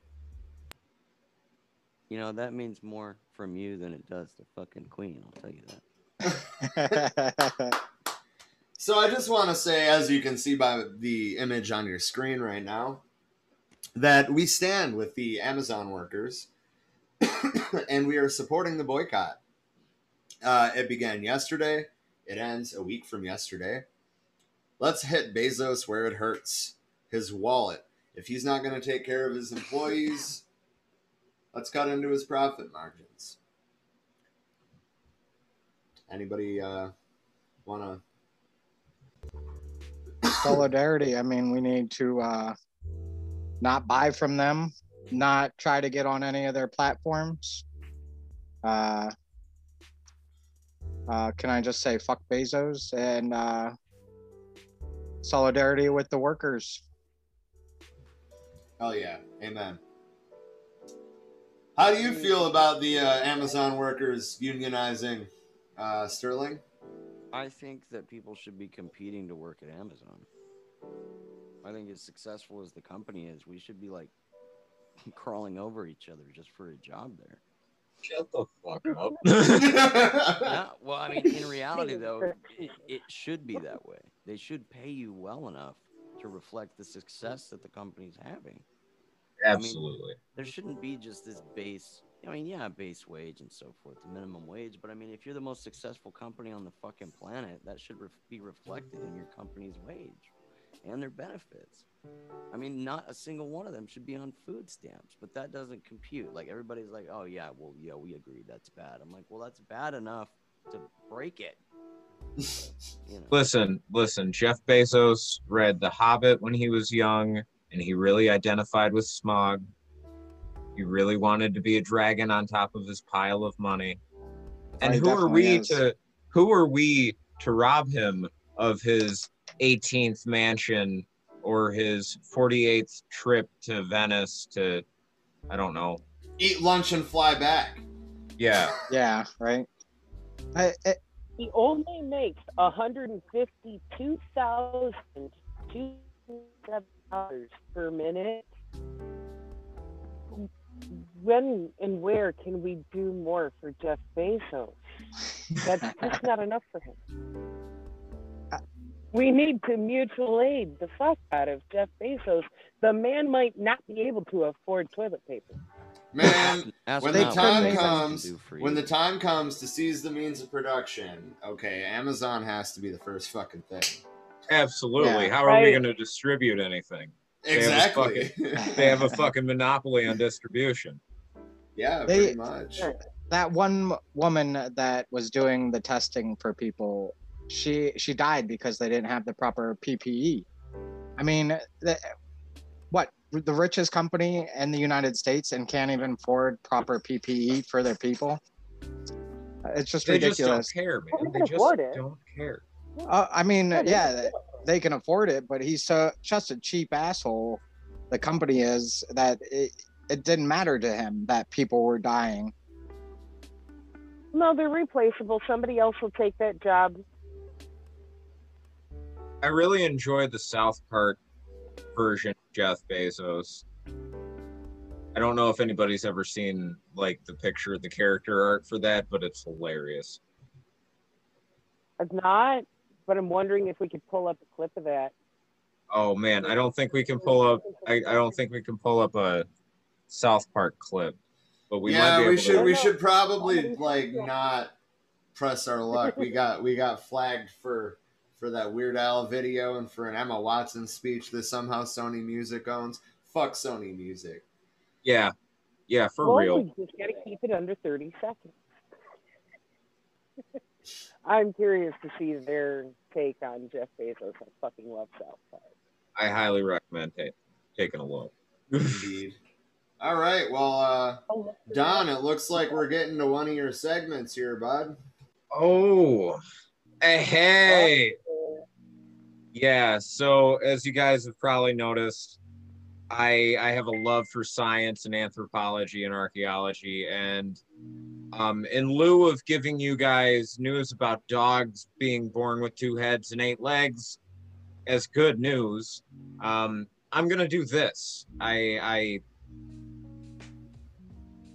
big fan, big fan. Hey, that puppy is doing pretty good from what I read. I still don't think I don't see how that's good news. Honestly, do not see how that dog is going to have a healthy life. But we're not we're not going to talk about it. Okay. Yeah, it kind of broke my heart to see it, but at least it seems to be doing all right from what it's said. Moving that- around fine. I still want to see that thing though. I'm saying. I'll I'll send you a link. All right. I'll send you. A Yeah, we're going to talk about Neanderthals. oh yeah, we are. Man, this I was gonna put in the good news section, honestly, because I think it is some good news. Quite amazing, amazing news. Uh, study. I'm sorry, I should have read further into this article before I just got excited and shared it with you guys.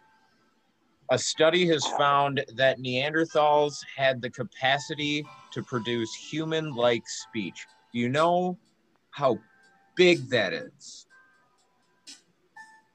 You want me to screen share so you can see the article, or do you want me to drop a link? I mean, why do we got to see the article? Just tell us what's going on. Okay. Um. All right.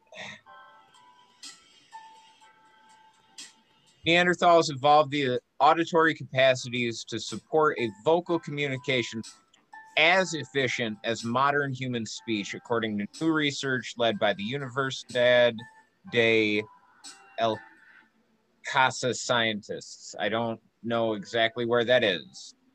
Probably Spain, and it sounds like the University of the House of Science. Thank you. I, I don't speak Spanish. I, I speak German and some Swedish, but Spanish has always been difficult. Um, the the linguistic capacities uh, in Neanderthals have long been an area of active research and debate among scientists, albeit a little resolution. The last two decades have seen an increasing archaeological discoveries documenting complex behaviors in the sister species, the Homo sapiens. These have been linked to possible presence of language, since it seems that it seems reasonable to suggest that such behaviors require the presence of a complex and efficient oral communication system. And they're they're talking about um, the the cave paint everything from the cave paintings to the crafts that Neanderthals made to the the way that they moved across vast areas of the continents settled in areas conducted trade you simply can't do that without a, a way of speaking a way of communicating Right. um Including instantiating that WAP. Yeah. uh, I really hope Cardi B doesn't. Was it Cardi B that did that one? I didn't. Uh, yeah, I didn't listen to it. it's fun. I think it. re- I think it remarked. I think it marked a cultural uh, pivot. beautiful. I've I've seen buddies of mine from the army like argue about it in the comments because all this Mr. Potato Head, Dr. Seuss bullshit. Right, Mr. Pinhead. Let's come back to that. I want to talk about that, but go ahead. Okay, okay. Um, for decades, one of the central questions in human evo- evolutionary studies has been whether the human form of communication, spoken language, was present in any other species of human ancestor, especially in Neanderthals, said Professor Juan Luis. I am not even going to attempt to say his last name because I don't want to ruin it. Um, but Professor Juan is a researcher at the Centro. Oh God, I really should have sent this to somebody else so I could. That's a lot of Spanish. It, he's a professor in Madrid at one of the uh, colleges, universities in Madrid, um, using high resolution CT scans. Uh, this professor and his colleagues created 3D, 3D models of ear structures of Homo sapiens, Neanderthals, and other hominins considered ancestors of the later Neanderthals. Um, they then entered new data into the software based model developed in the field of auditory bioengineering to estimate the hearing abilities up to five kilohertz, which encompasses most of the frequency range of modern human speech sounds. Compared to other hominins, Neanderthals showed slightly better hearing between four and five kilohertz, resembling modern humans more closely. In addition, the researchers calculated the frequency range of maximum sensitivity, technically known as uh, occupied bandwidth in each species. Um, to sum this up, because I don't want to read this whole article and take up a ton of time, Neanderthals were able, had potentially had the capacity for human like speech. And that is big news. I think it's kind of cool as far as like epiphany wise what what that spoke to me. Um that uh, there's there's that overlapping period of time where both Homo sapiens and Neanderthals were walking the earth. And as far as today, we find that there is a lot of Neanderthal DNA heavily in those of us who've got some ginger. And it speaks volumes going back to part of what we were talking about earlier in the mutual aid section that mutual aid is literally an evolutionary thing.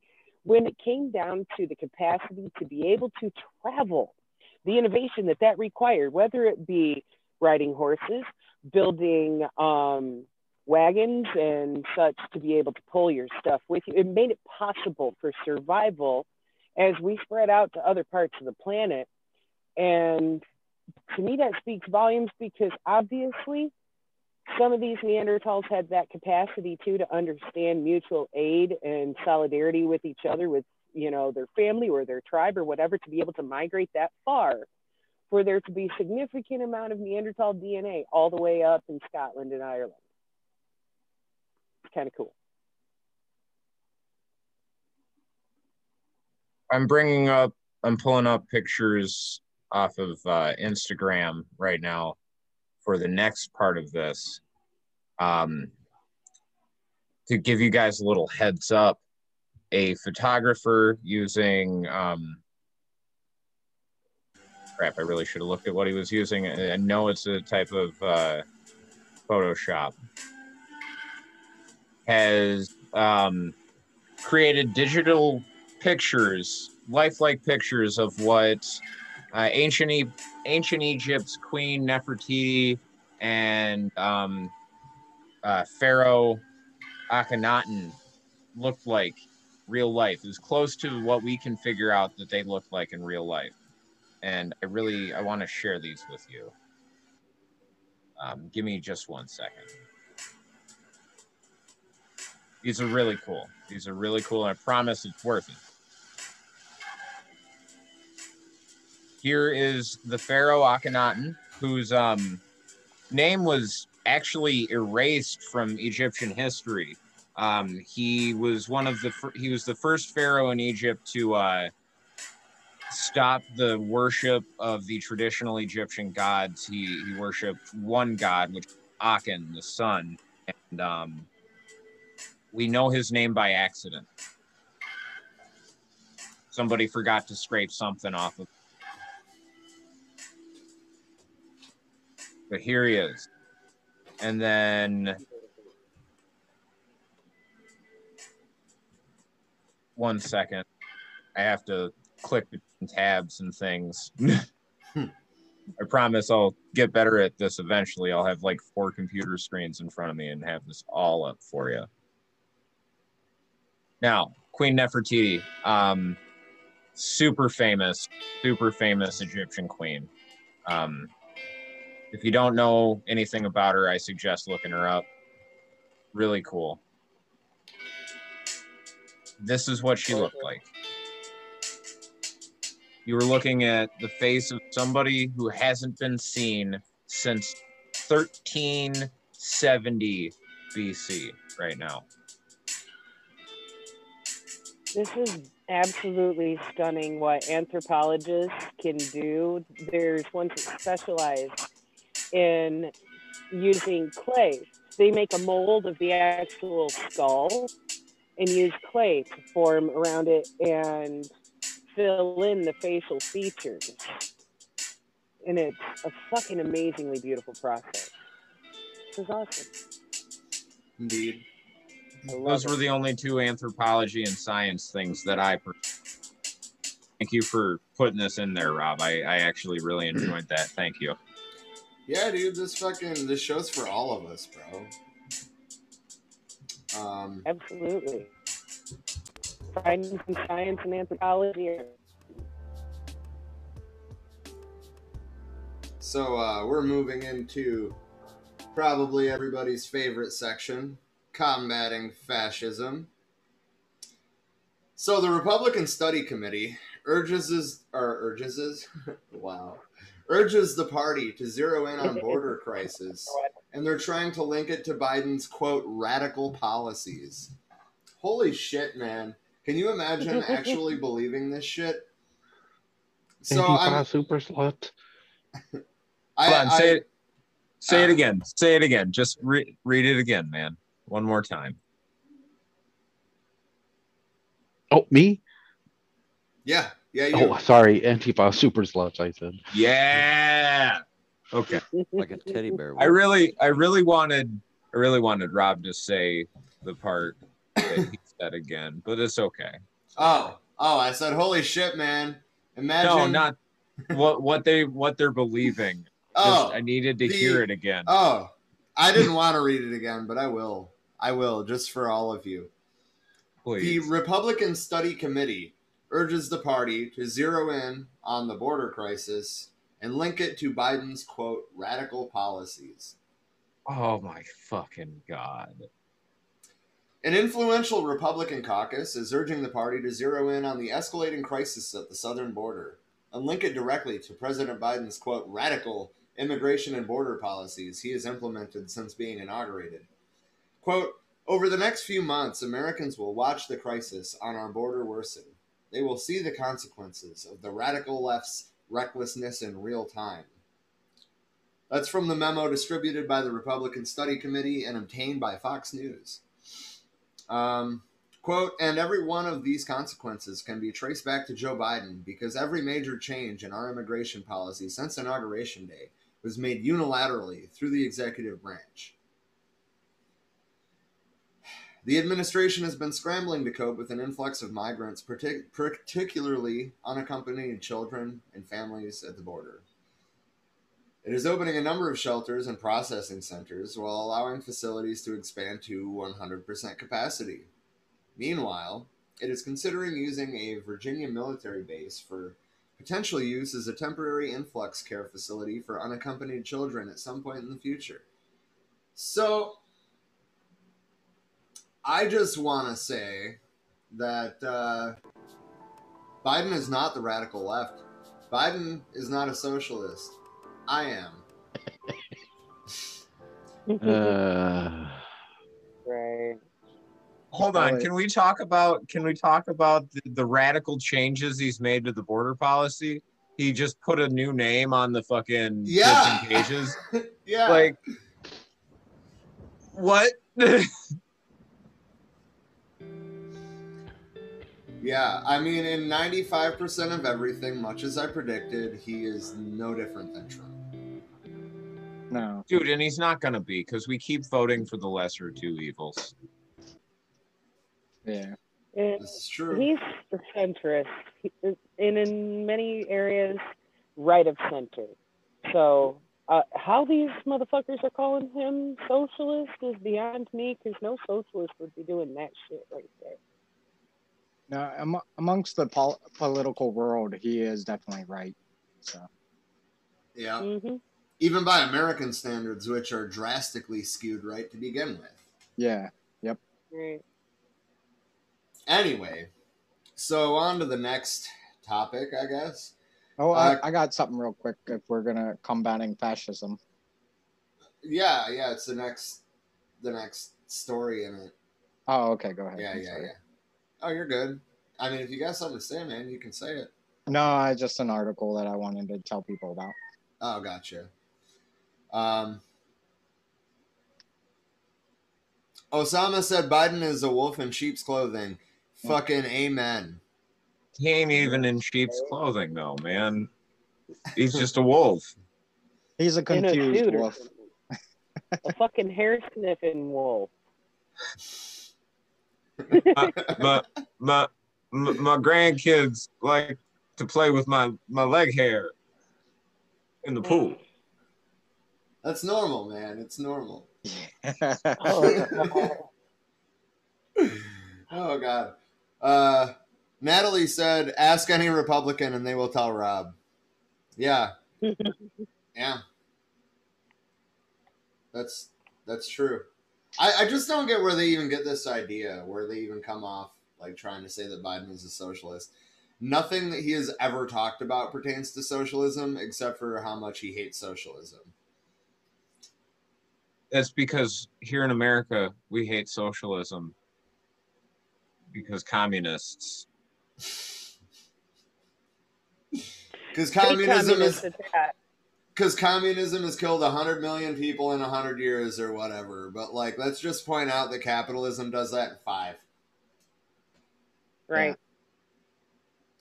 anyway so a, a bill in kentucky would make it a crime to insult and taunt police officers supporters of the bill What? yeah. I'll, I'll, I'll read i'll read that one more time for the people in the back because i know that's that's some shit man just like the panthers were communist osama said well i mean They were, but that's they- not an yeah, insult. Right. They they kind of were, but they they drew heavily from Mao. Uh, that's where they got the whole idea of the protracted people struggle. Um, they distributed Mao's little red book. They were they were unabashed socialists for sure. Um, but anyway, so I'm going to say this one more time. Kentucky bill would make it a crime to insult or taunt police officers.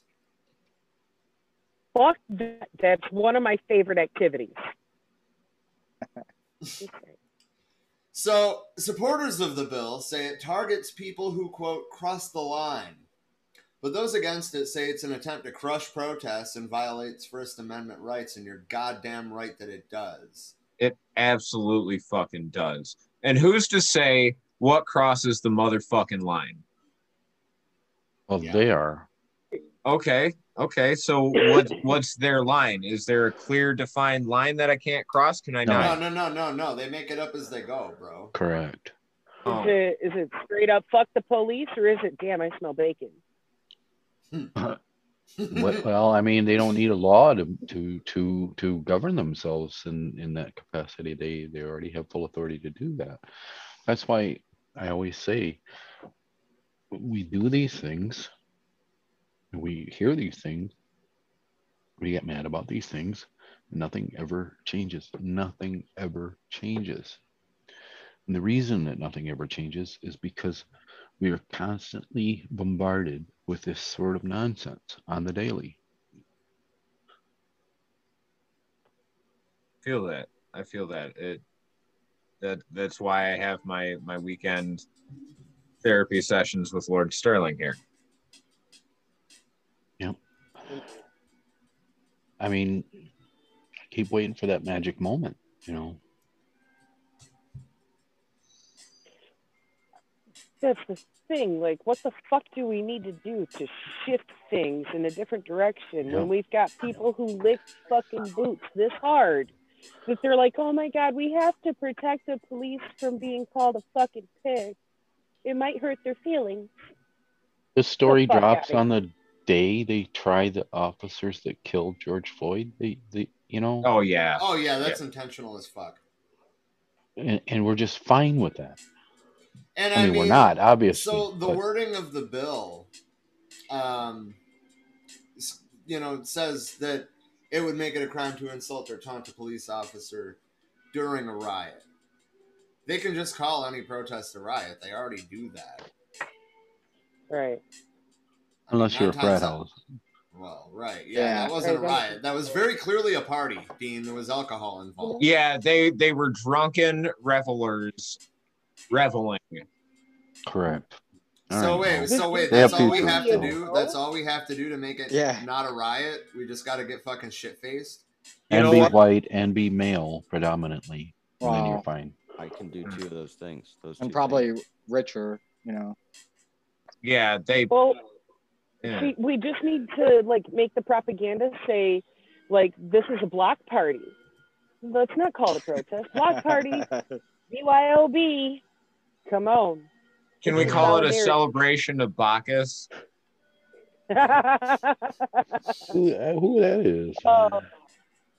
Uh, they'll figure it out. All right. Well, Anyway, so Senate Bill 211 mandates up to three months imprisonment or uh, for a person uh, if they accost, insult, taunt, or challenge a law enforcement officer, quote, with offensive or derisive words, or by gestures, or by other physical contact that would have a direct tendency to provoke a violent response from the perspective of a reasonable and prudent person. Oh man. So they No, don't have I- laws that already do that. They have to. they have to come up with another one on the e on the day that. Uh, that's great. Wait, wait, wait, Well- Holy shit, holy shit. The bill defines a probably riot. certainly apply to actual assault, but this is talking about your words, man. Yeah. How- And, and time out, listen to this. The bill defines a riot as, quote, a public disturbance involving an assemblage of five, five or more persons, You kidding me? which by uh, t- uh, uh, violent conduct creates grave danger of damage or injury to property or persons or substantially obstructs law enforcement or other government function. What does that even mean? anything they want to fucking interpret it as to use as an excuse. Because let's be honest here and go back to that commentary of where they are trying to describe what they fucking think police are, calling them reasonable individuals. Reasonable and prudent. differ. Right. I beg to fucking differ. The evidence speaks for itself. And the problem is their egos can't handle being quote unquote challenged in any fucking manner. And that's part of the problem is we have ego driven motherfuckers out there with badges and guns and a fucking pension for bullying who want to use their badge and their gun as an excuse to exhibit fucking uh, violent behavior and to lash out at the very people who pay their motherfucking paychecks and provide for their fucking living and their families in the whole fucking nine yards. That's coming out of our fucking tax dollars, and we're paying these motherfuckers to beat the shit out of us, tear gas us, and gun us the fuck down. Get the fuck out of here. We do not need dumbasses like whoever's sponsoring this bill and supporting it, fucking making that that much worse. Where now they can be like, oh, well, they said this and I felt challenged, so I responded with violence. No, stop fucking giving them excuses. Well, and, and there's there's a very clear class base for this too. Uh, listen to this: a person convicted of this misdemeanor could also face a two hundred and fifty dollar fine and be disqualified from public assistance benefits for three months. Holy shit! Jesus fucking Christ. Fucking kidding me? The bill Oh also my God. I don't get to eat any bacon for the next three months. Get the fuck out of here. Gonna fuck with people's ability to survive for insulting our employees? Yeah. Fuck The no. bill also contains a provision on the defund the police movement, stating that the government entities that fund police agencies must, quote, maintain and improve their financial support. The bill passed a mm. committee vote on Oh. Thursday and moves on to the full Senate. Leave it to fucking Kentucky, man. Yeah, dude, no shit. right. It's wow. It's a state level bill or a local. Yeah, yeah, yeah. That's a state level bill. Yeah. That just, That's fucked. That's fucked all the way around. yeah, it fucking blows my mind, bro. This is what we meant by it's not Trump that's horrible, it's what comes after Trump. Yeah. It's what he made feel comfortable, fucking expressing itself and trying to Yeah. impose itself on the lives of others. I don't give a fuck. If, if you choose to be a cop, guess what? You're choosing to take a position that you're most likely to exploit as a betrayal of your actual fucking community or the one next to you, given so many cops aren't um, actually living in the neighborhoods they police. They're policing other people they don't give a fuck about. Um, this is just fucked. Absolutely fucked that we have to worry about this type of shit from our own fucking employees.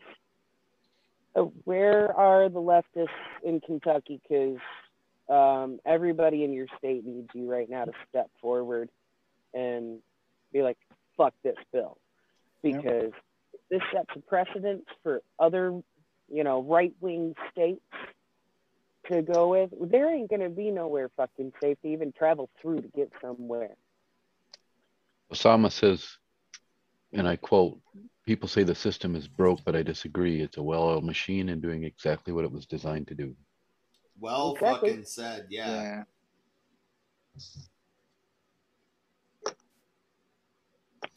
All right.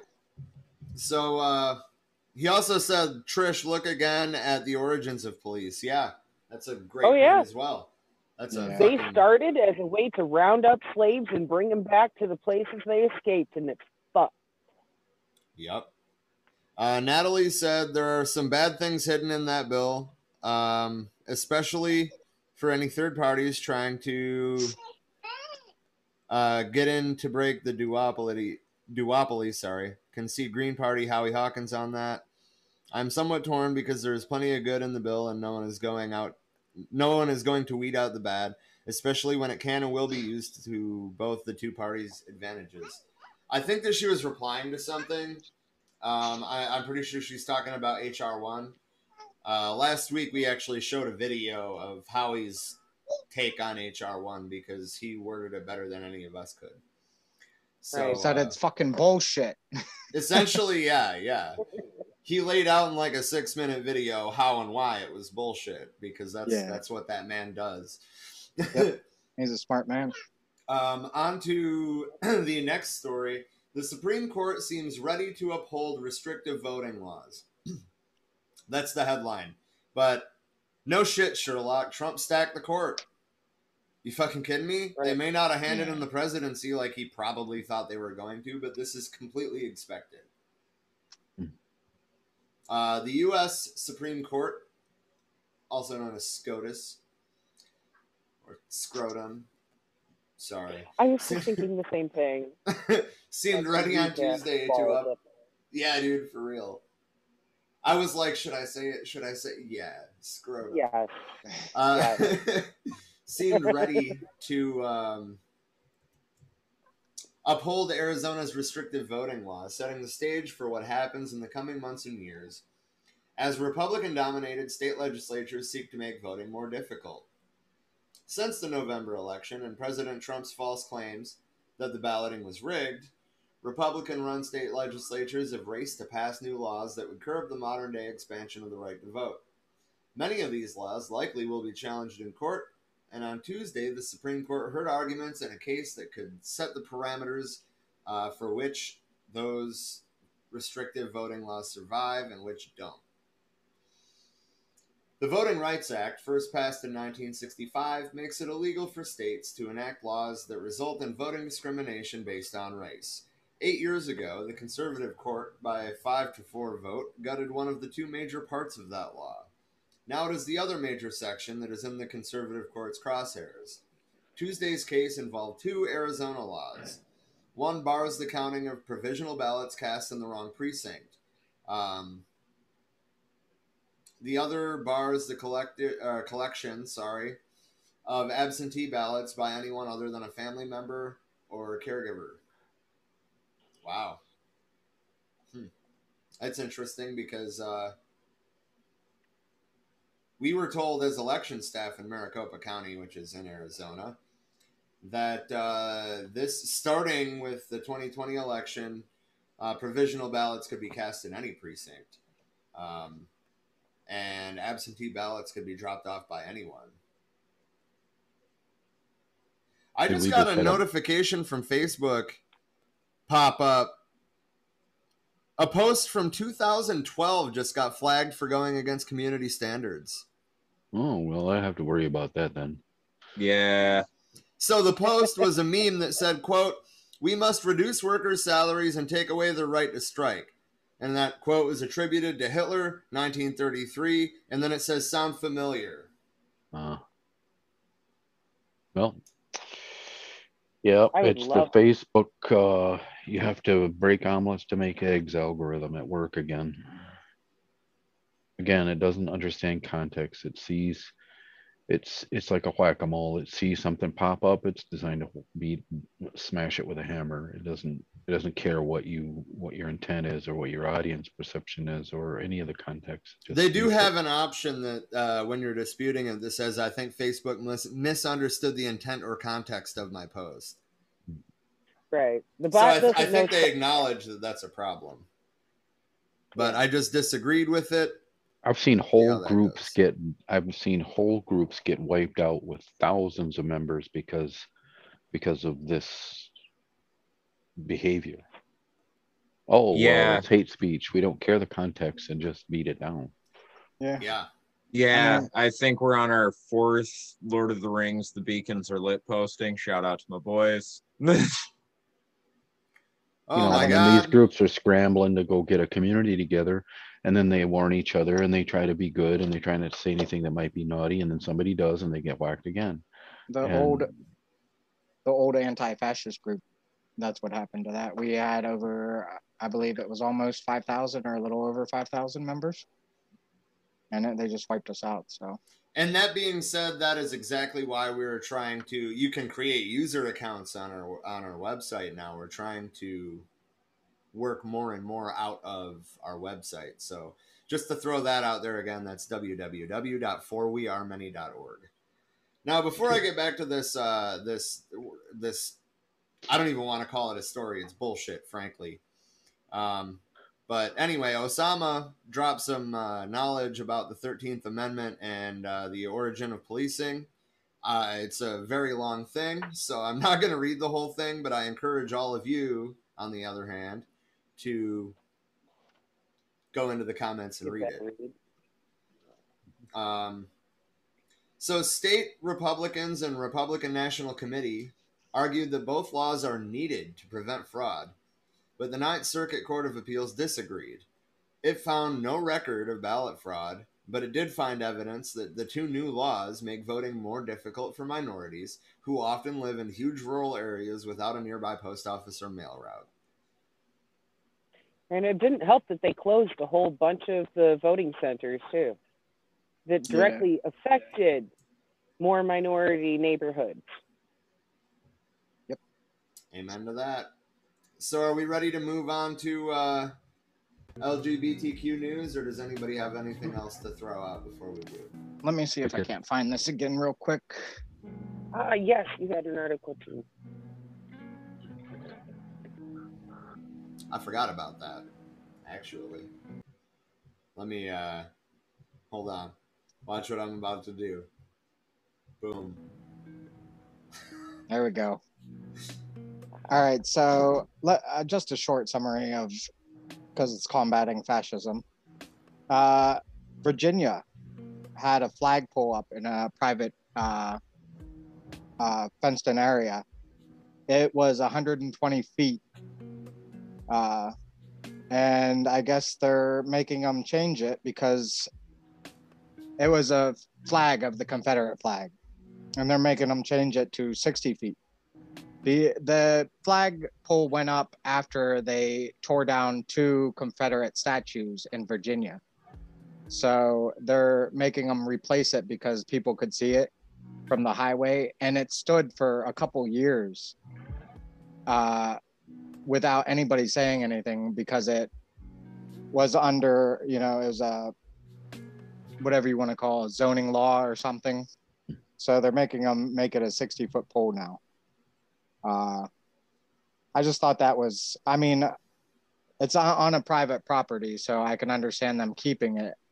I mean, I, you know, would not have anything of that such, but, you know, I just thought it, I, I thought it was interesting and I thought it went along with the fascism that they're making them make it so it's a 60 foot pole so you cannot see it from the highway, which I'm sure offended a bunch of people.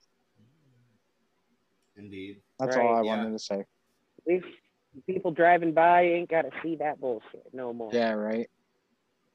Amen to that. All right, so we are into LGBTQ news. Um, if I'm honest, some of the stuff that's uh, going on in uh, in in the LGBTQ community today is just outright disgusting. And before I even get into the things I had intended to talk about, I'm just gonna bring out the whole potato head thing. I mean, like, how does that affect your life? It's not like It they doesn't. discontinued Mr. Uh, Mr. Potato Head. They included a non-binary Potato Head and lumped the whole line under Potato Head instead of Mr. Potato Head. And the outrage from conservatives was outrageous. What are you thinking? It's Well, it's- ridiculous. The potato head has always been transgender because all you had to do was change one feature and bam, now it's a different gender. So it's been fluid across the whole fucking scale the whole time. It's a potato. Yeah, It doesn't I- have I- genitals. Yeah, I don't disagree. I just wanted to bring that up before I actually got into the things I was planning on talking talking about today. Okay. So and well, I think it was Austin had started to say something too. He was about to say No. he's like, no. No. I heard somebody. Uh, anyway, okay, go ahead. um, Elliot Page is standing up against GOP efforts to criminalize trans kids in Alabama. Uh, Academy Award nominated actor Elliot Page is speaking out against a bill that would impose a penalty of up to 10 years in prison if a doctor provides appropriate gender affirming health care to transgender youth. Quote, efforts to criminalize trans kids are deadly, and we need to fight back against Alabama's HB1 slash SB10. The star of Juno and the Umbrella Academy tweeted, quote, trans kids' lives depend on stopping this bill. Tell Alabama lawmakers to protect trans, trans kids, no on HB1, no on SB10. That's the House bill and the Senate bill. Uh, the they're calling it the Vul- Vulnerable Child Compassion and Protection Act. Wow. That is such utter bullshit based on their feelings. Fuck their feelings. That is that is straight Right. offensive. That is right. That is not fucking compassion or protection to try to tell someone else what they can do with their skin suit.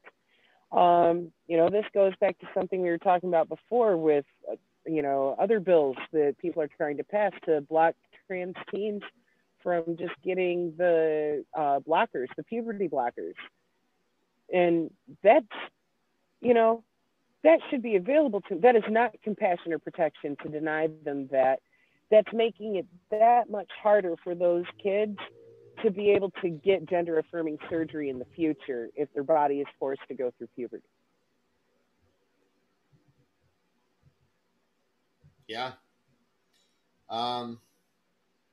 So, I mean, let, us get into a little bit about what the bill does. Um, it would make it a felony, punishable by 10 years in prison, for a healthcare professional to provide gender affirming care for a minor. The bill would also make it a felony if teachers and school administration administrators don't out possibly transgender students to their parents. Wow. What the fuck? The What? state. Yeah, I, I'll read that again. Actually, the bill would also make it a felony if teachers and school administrator uh, administrators don't out possibly transgender students to their parents. What the fuck makes them think that's any of their goddamn business? Oh my god. The state is considering a separate bill to ban transgender youth from school sports.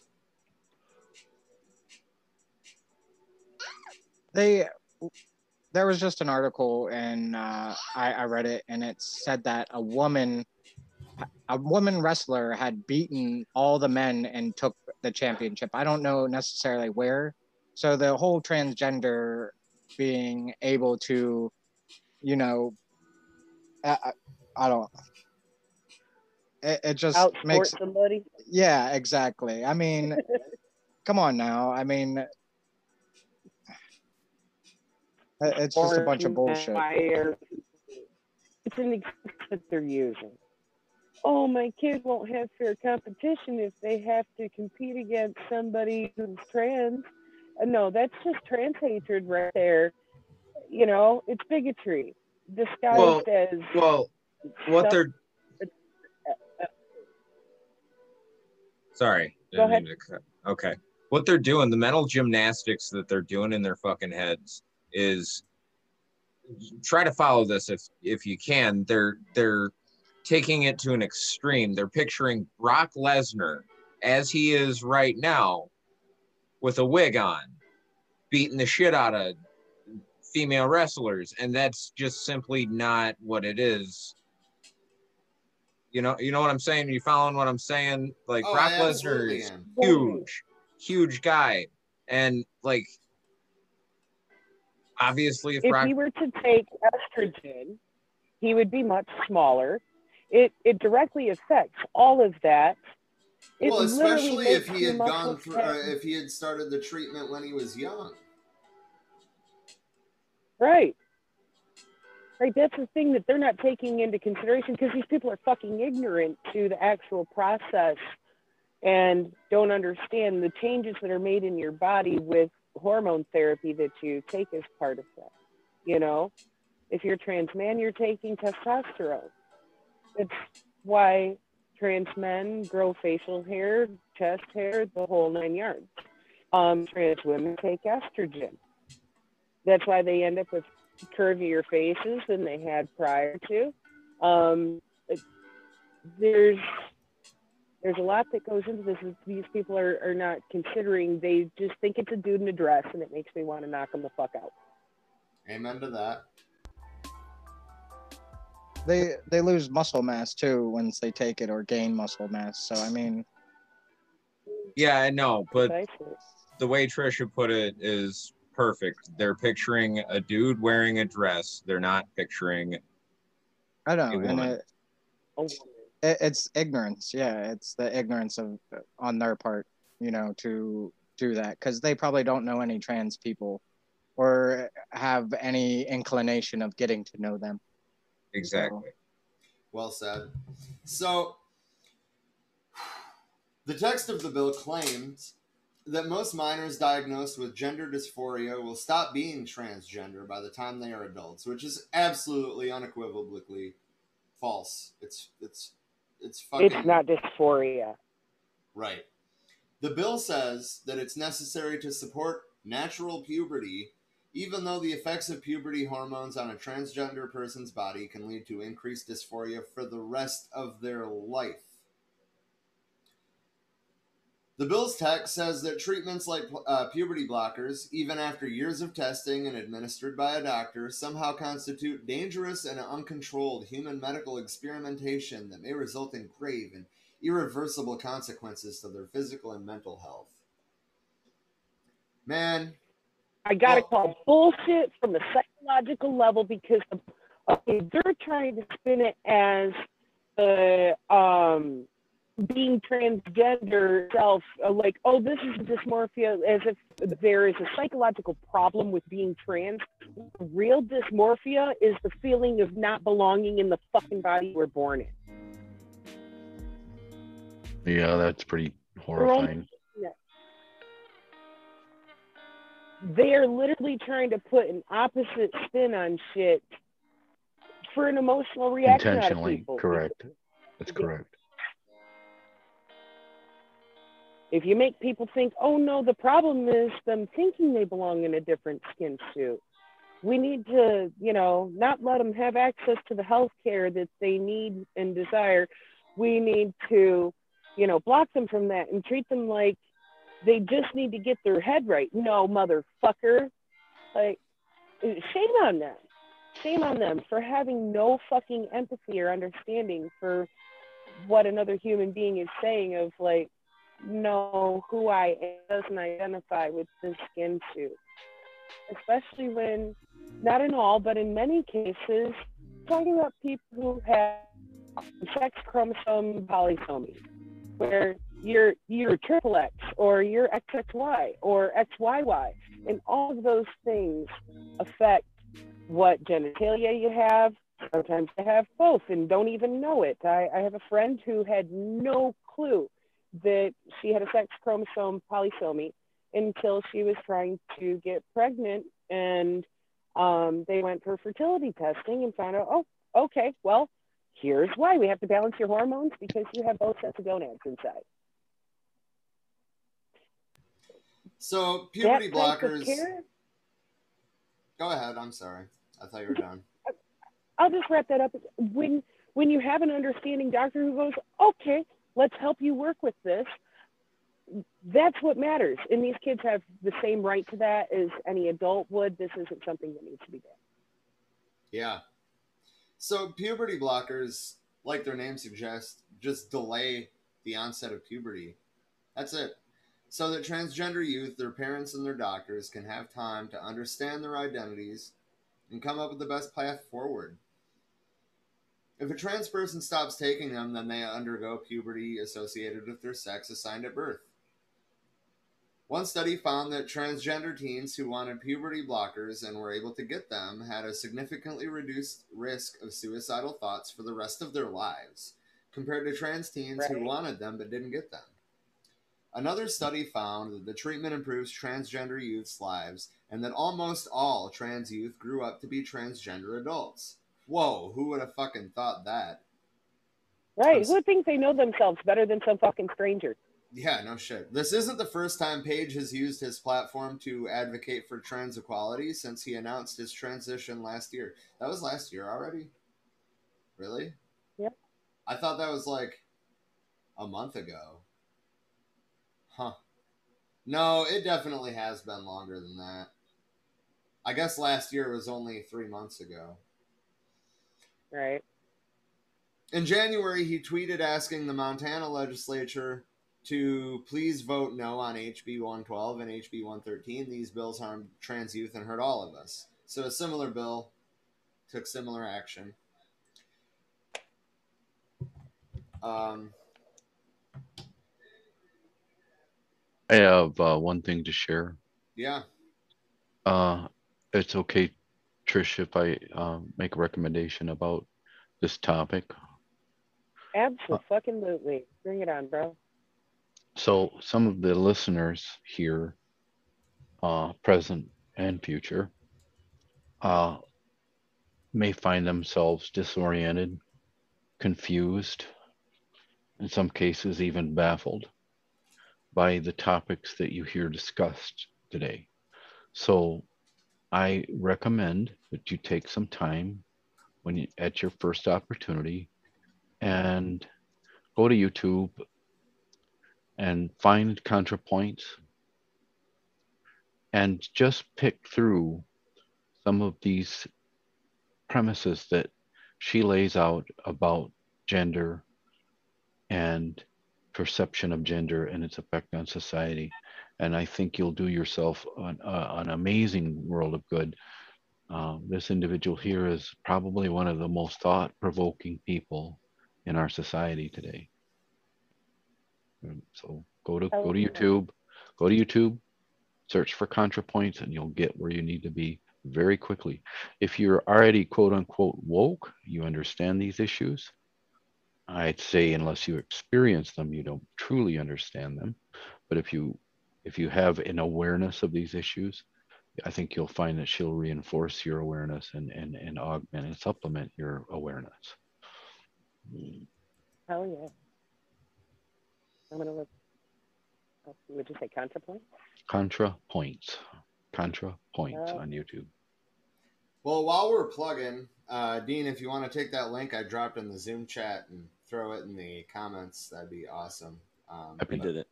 Oh, Yeah. thank you. Oh, you're Thank you're you. awesome, Sterling. Yep. Word.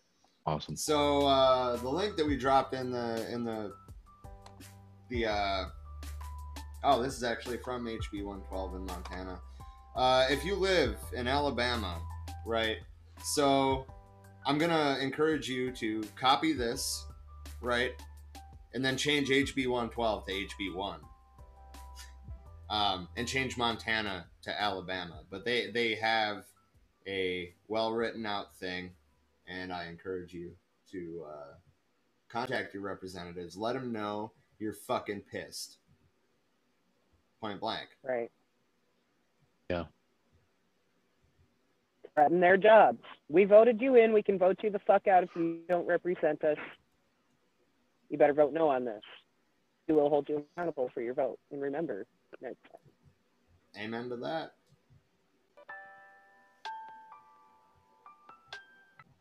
Oh man. So let's see what do we got? What do we got next? gay journalist. eggs Oh my in a car. god. Yeah, go ahead, Trisha. I'm sorry. It's all good.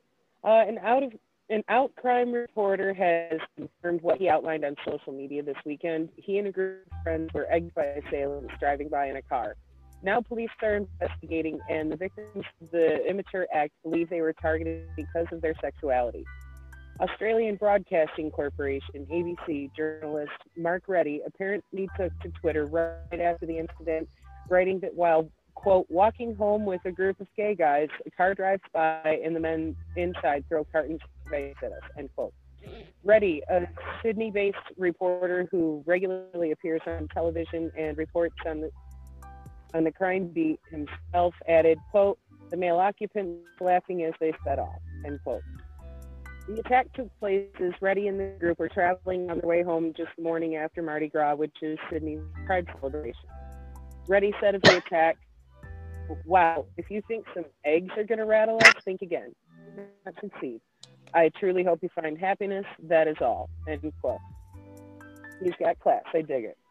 Still, Reddy did not receive sympathy from other Twitter users, with some quick to compare him to Jussie Smollett, who was accused of making up a homophobic tag two years ago, and others trying to assert that the victims being gay was coincidence.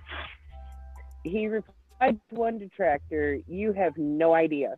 It was a gay hate crime. We were targeted because of sexuality." It was, yeah. When when shit like that happens and they're driving off laughing, guess what? That's immature ass motherfuckers targeting you. They're probably, you know, experiencing waves of homophobia out of self-loathing because they're in the closet themselves. Point that insecurity out.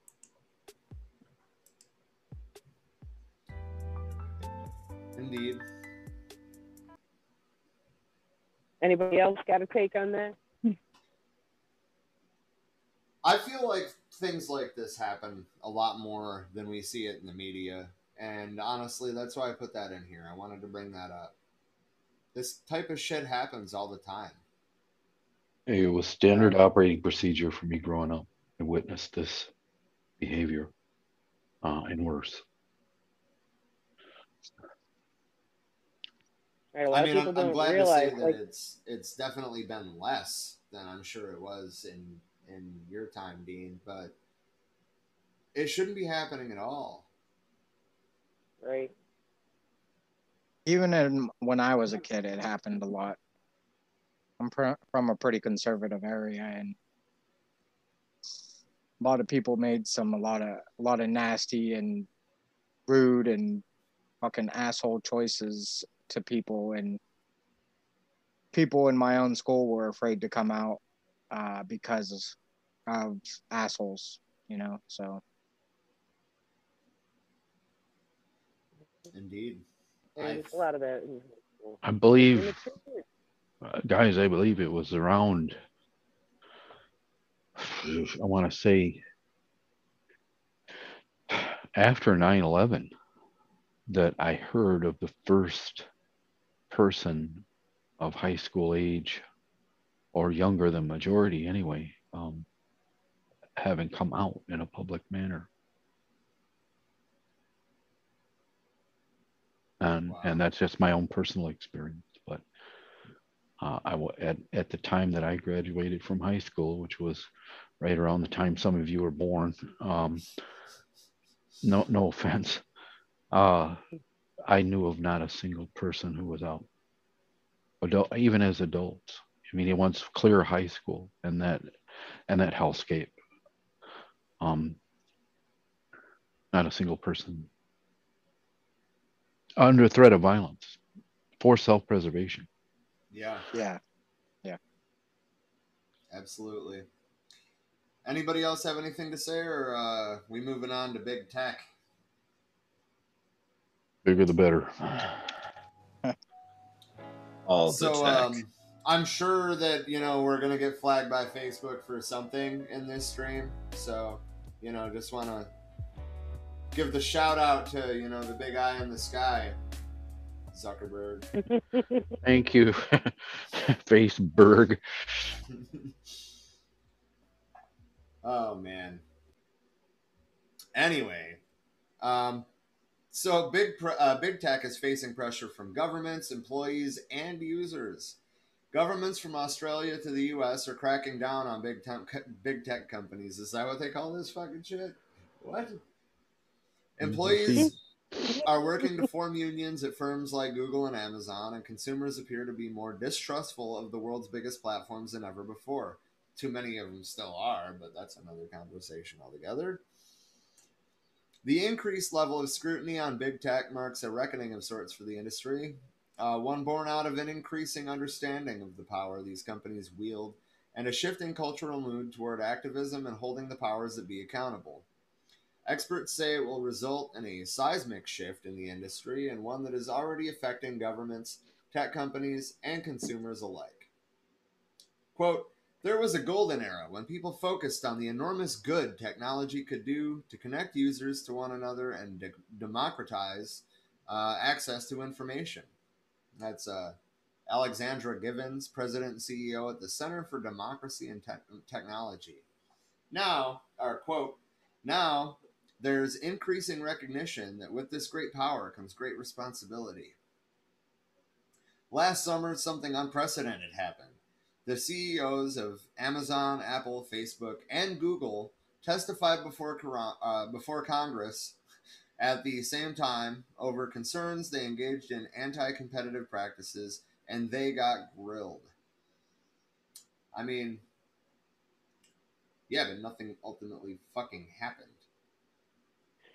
No, I mean they're only considering letting big tech companies start their own governments. and all. that's that's really cracking down.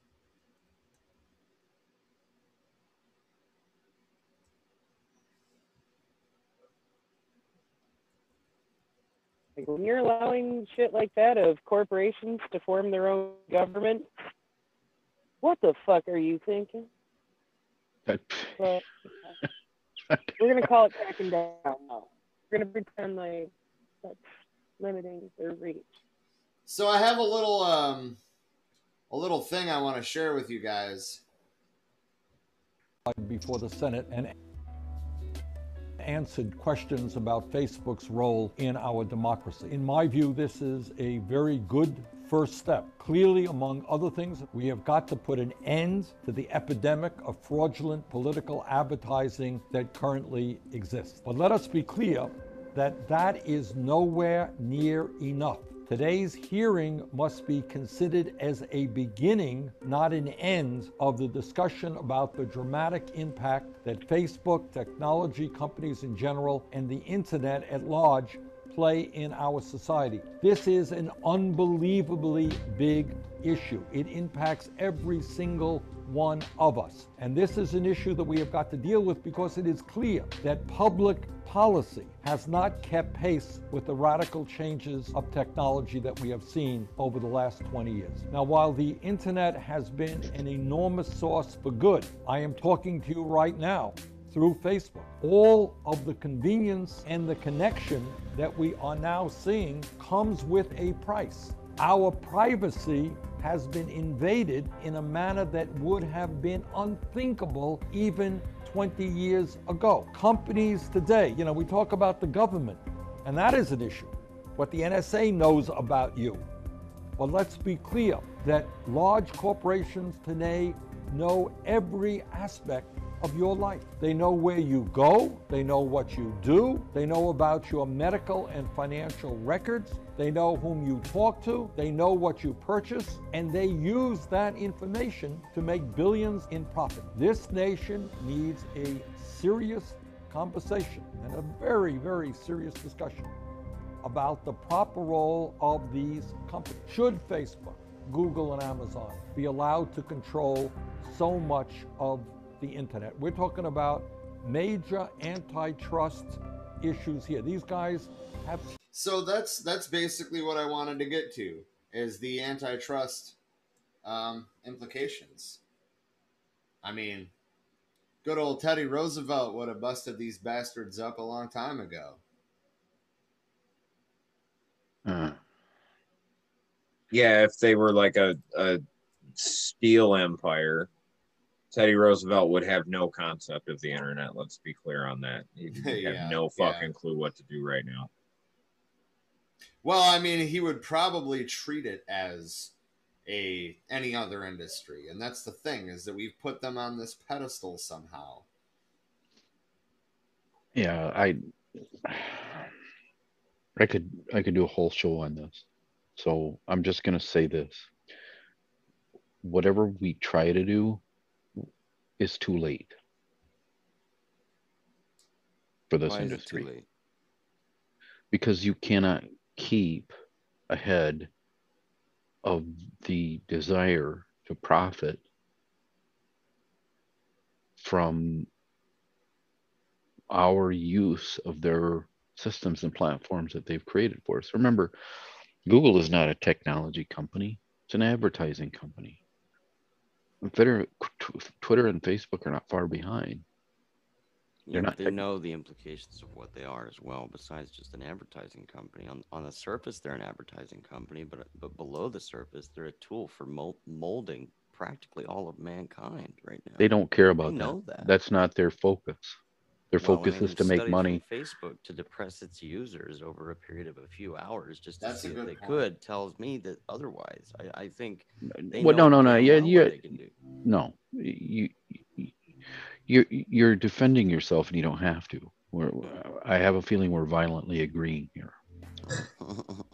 Love So- it. That The point is, they're in business to make money. Any legislative steps, any and any any corrective measures or, or anything that comes from Bernie Sanders and his similar uh, kind are going to be far too late. Amen to that. Okay, that That's that my point. That that I do violently agree with. The answer lies with us. If you want to be in a, a, a social uh, uh, endeavor with your friends and your family, create your own. Go find Mastodon. Yeah, I, until Like social media. I, I'm like I said, I'm I could do a whole show on these topics. Until social media is democratized globally and run in the interest of the people and by the people, the standards are open and agreed upon, we're, we're fair game and we're, we're going to be vulnerable to whatever they decide to do with us, including Zoom. Mm-hmm. Everything that we do, this organization, this collective of people, and and that everything we put out there is monetized to the teeth. Same with the people who are listening to my voice right now. Everything you did to get here is we are here talking to you because these organizations and entities can profit from it. Bernie is the I'm sorry, love the guy. He's he, you know, wonderful. I love him to death. But he's not he's not he's not our savior on this topic. Only we can save ourselves. I mean, Ed Snowden's been talking about this for a long time, and I, I will give Bernie credit on being the one guy on Capitol Hill. Yeah, the only guy. Yeah, the only guy. But Ed Snowden warned us back in fucking what was it, 2012, 2013, somewhere in that ballpark. 2012. Say yes. 20, yep. I would say 20. Yep. I mean, we've known for almost a decade. Nobody So- cared when somebody that did the shit for a living spilled the beans on it. Everybody made it sound like he was a fucking terrorist. That is correct. And we celebrated Julian Assange. Why? I mean, I have no qualm with either one of them. I think they both did a service to society. I think Chelsea did, but I don't think that Julian did. Well, he gave them a platform, but yeah, ultimately you're correct there. And she was the Um, one that rotted in Leavenworth for how many years? Yep. So, yeah, I have a lot to say about this, guys, and I, you know, I don't want to, I don't want to take us into a, uh, a protracted discussion. I think that we should look, you should look for alternatives on your own to communicate with your friends that are secure and encrypted. You should, you should use browsers whereby you control your browsing experience, and you should be aware that a lot of your emotional ur- drive urge to endlessly doom scroll on Facebook and other similar things are is endorphin driven. It's designed. It's like you've been psychologically manipulated to need that satisfaction, and and I would only ask that you you don't have to have a dramatic, you know, ex- explosive exodus from Facebook, but be aware of that that behavior is is intentional. Well said. It is indeed. When I started realizing that, I cut back significantly on my use of social media. Where if it's not to do something productive on there or contact somebody who I want to talk with, I I exit Facebook. I won't sit there and just endlessly scroll. You know, it like no. You look up and you know the clock says four hours later than you last checked, and it's like holy shit, that's not a way to live. And you don't feel You know, better has- after you did it, do you? You feel a little worse even. And I know I realize what I'm saying is is is you know, what's this guy I'm on social media and I'm listening to you because of social media and you're telling me what? You know, sorry guys, you know. It's true. Come to our website instead. Well, yeah. find us on uh find us on a podcast aggregation platforms wherever you get podcasts too.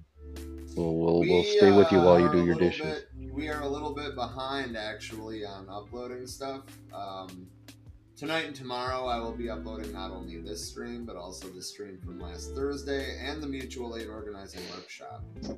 Thank you, Rob. That's Um, that's, that's my bad. I dropped the ball.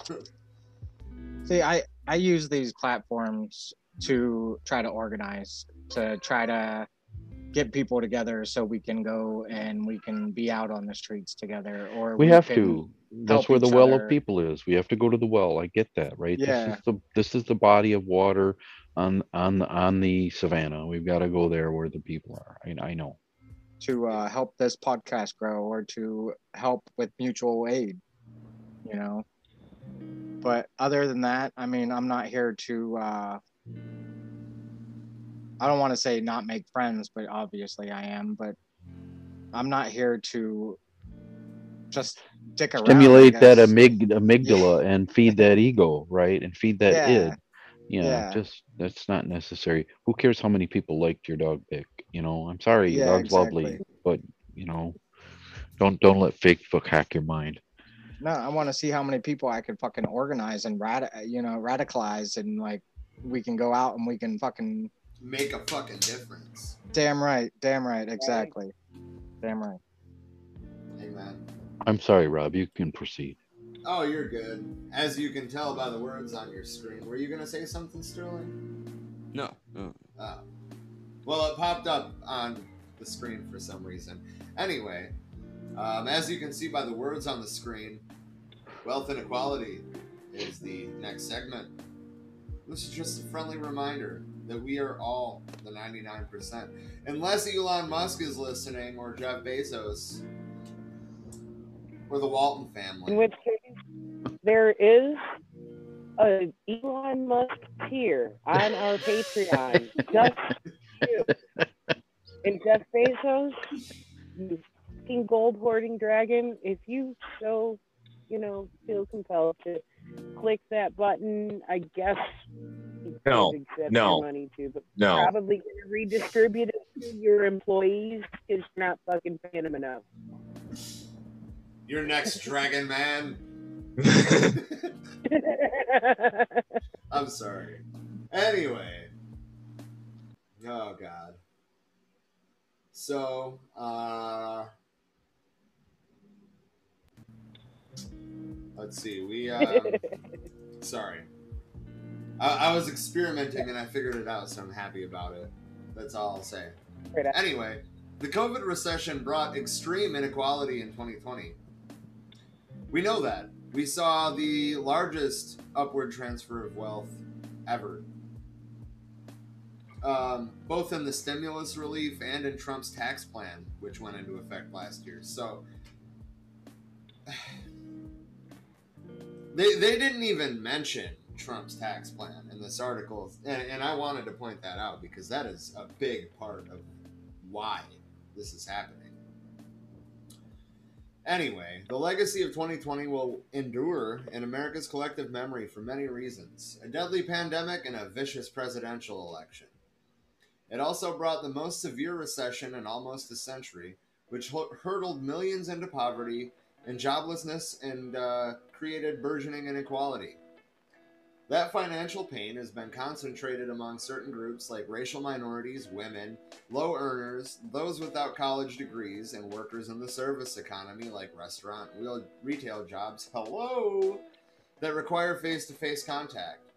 These categories often overlap. That's that's what the, the, the press said. I wanted to point out that on the left we call this intersectionality.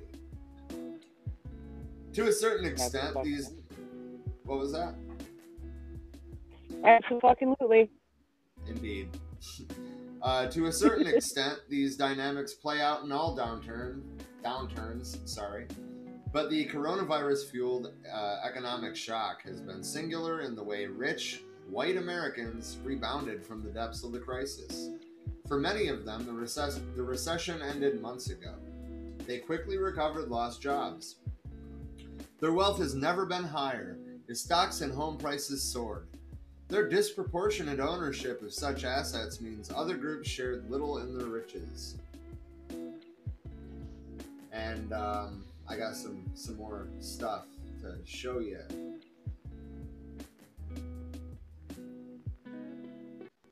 All right.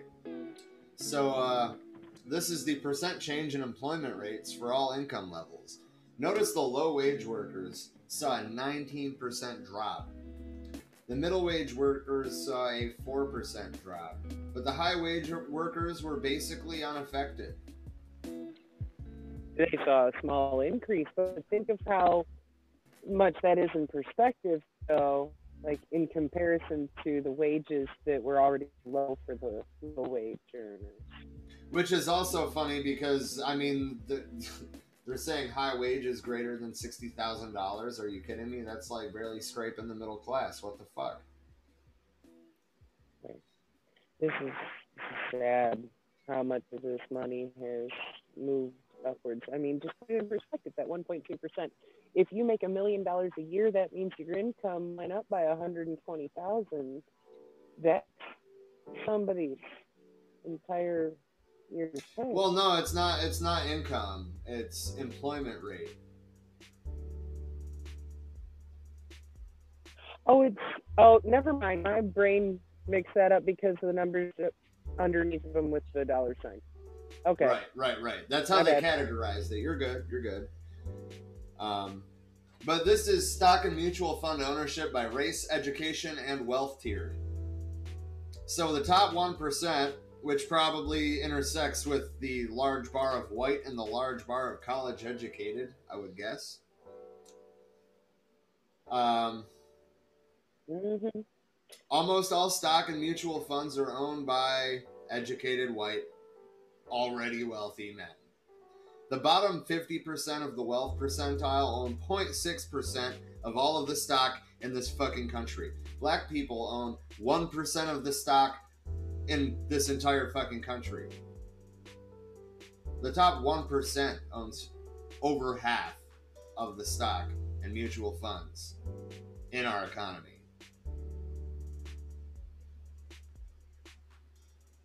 It's fucking disgusting. Yeah, well, money is an abstract, right? It's a it's a made up belief that we use. And it's not only it's not based on anything real anymore. Sure isn't.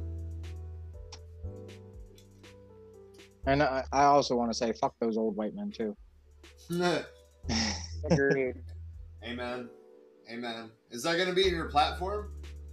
Yeah, definitely. I'll run on that shit. If if I ever think run, that would make great posters.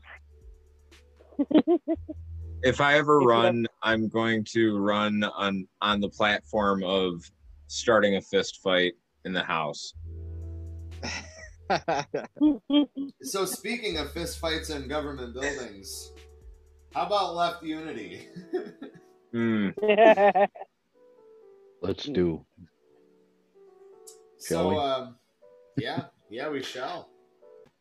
We sure shall, Dean. So, so far, the Green Party has allied itself with the Socialist Alternative, the DSA of Salt Lake, the Central Illinois DSA, Colorado Springs DSA, Independent Socialist Group, Workers' Liberty Party, uh, Student Loan Justice Party, the Socialist Party USA, and last but certainly not least, except for it's totally the least on this list, the the Legal Marijuana Now Party of Minnesota. Oh yeah. Oh yeah. So we got to grow this group, or Welcome the, this list of um, groups. Every USA should And marijuana. The Movement for a People's Party should be on there. I hmm. mean, Yeah, that's hard pressed. oh, I know it is. I know it is. I'm probably we're gonna get backlash for that comment. I'll tell you right now, I was part of the People's Party. You know, I still am somewhat, and it, it is definitely hard pressed for them to. They they want to take on, they want to do it their way, or it's the highway. So I mean, they can't have, you know, they can't you unit, you, you know, they can't. Well, you Be a mean part their, of- their egos won't allow them to. Yeah, for now, for now. Right. But I believe that they will lose that. I'm hoping. Oh So- yeah, I mean honestly, and I mean no disrespect by saying this, but I think that they're gonna suffer a couple humiliating defeats, and um, then they're gonna realize why the Green Party appears to be ineffective. It's not anything that the Green Party does wrong; it's anti-third party laws that are established in almost every state. That's my take on it, yeah. I missed some of that. I'm sorry. I have an upset child. Oh, you're good. Uh, I, they're young, uh, and uh, yeah, yeah. Which I mean, I, I hope they never lose the passion that they have. It's Mm. just frustrating that they don't seem to want to work with anybody else. They just want to do what they want to do, and that's that.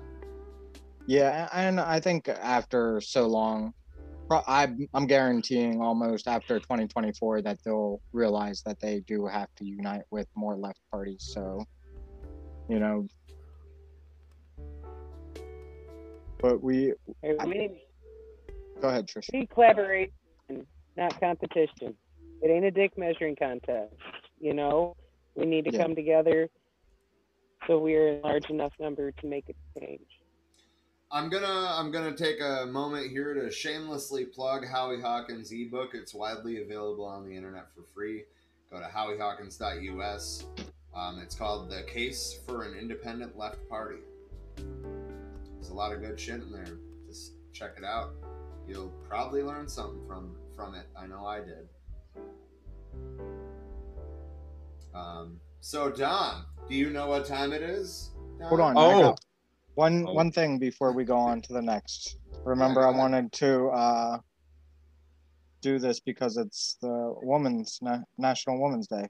Oh yeah, yeah, yeah. Go ahead. I, I, it wasn't put in the presentation, so I forgot you were gonna do it. I'm sorry. It's all right. Let me get to. I just backstep. So hold on just a second.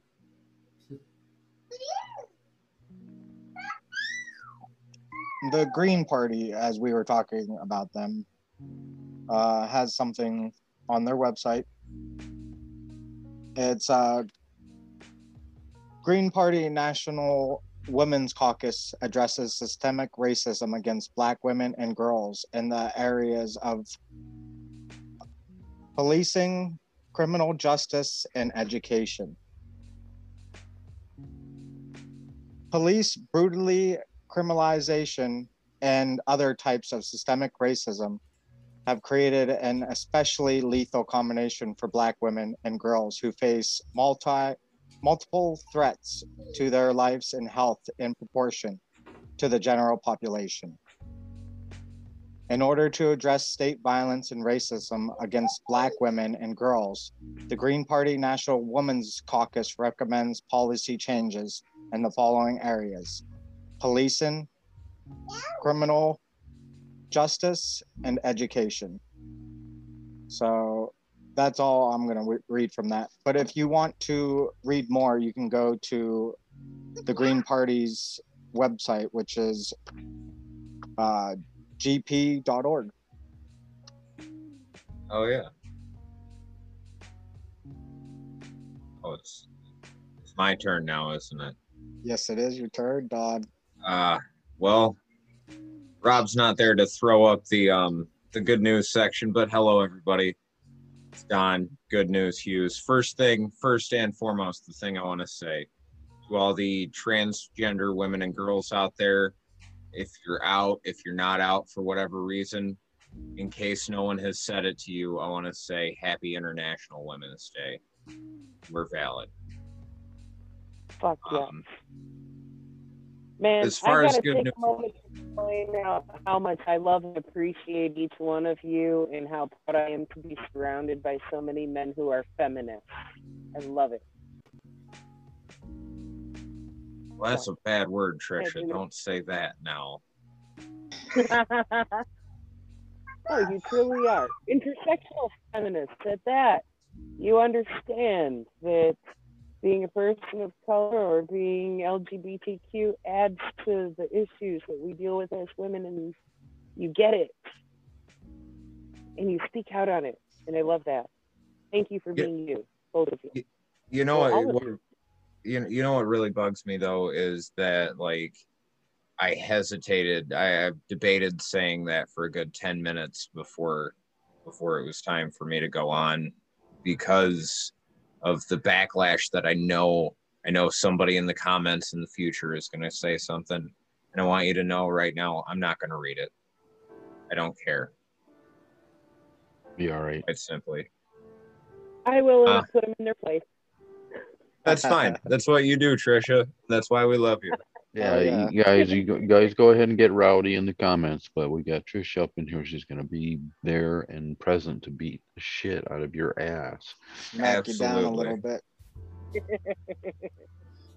And and if she Um, gets stuck, she just comes back on a different account. Just Yes, don't. that's correct. If she gets her, if she gets her axe blades embedded into your skull, she will just simply put her boot on her face and yank it out. I Ah, love it. You guys are getting great visuals here. as far as good news goes, as far as good news goes, everything I was going to put in the good good news section got put in the science and anthropology section. Um, and I don't want to I don't want to cheat you guys with stories about dogs or kittens or or no, I, I want to bring you like advancements in science that are good and are going to be good for us. I just don't have it yet. But the good news is, as of right now, um, the time is 10:57 p.m. Eastern Standard Time. If you're listening to this, you hear my voice. You have not achieved room temperature. You're still you are still exchanging carbon for oxygen, and that that that's pretty good news, man. You yeah. still got time to make a change.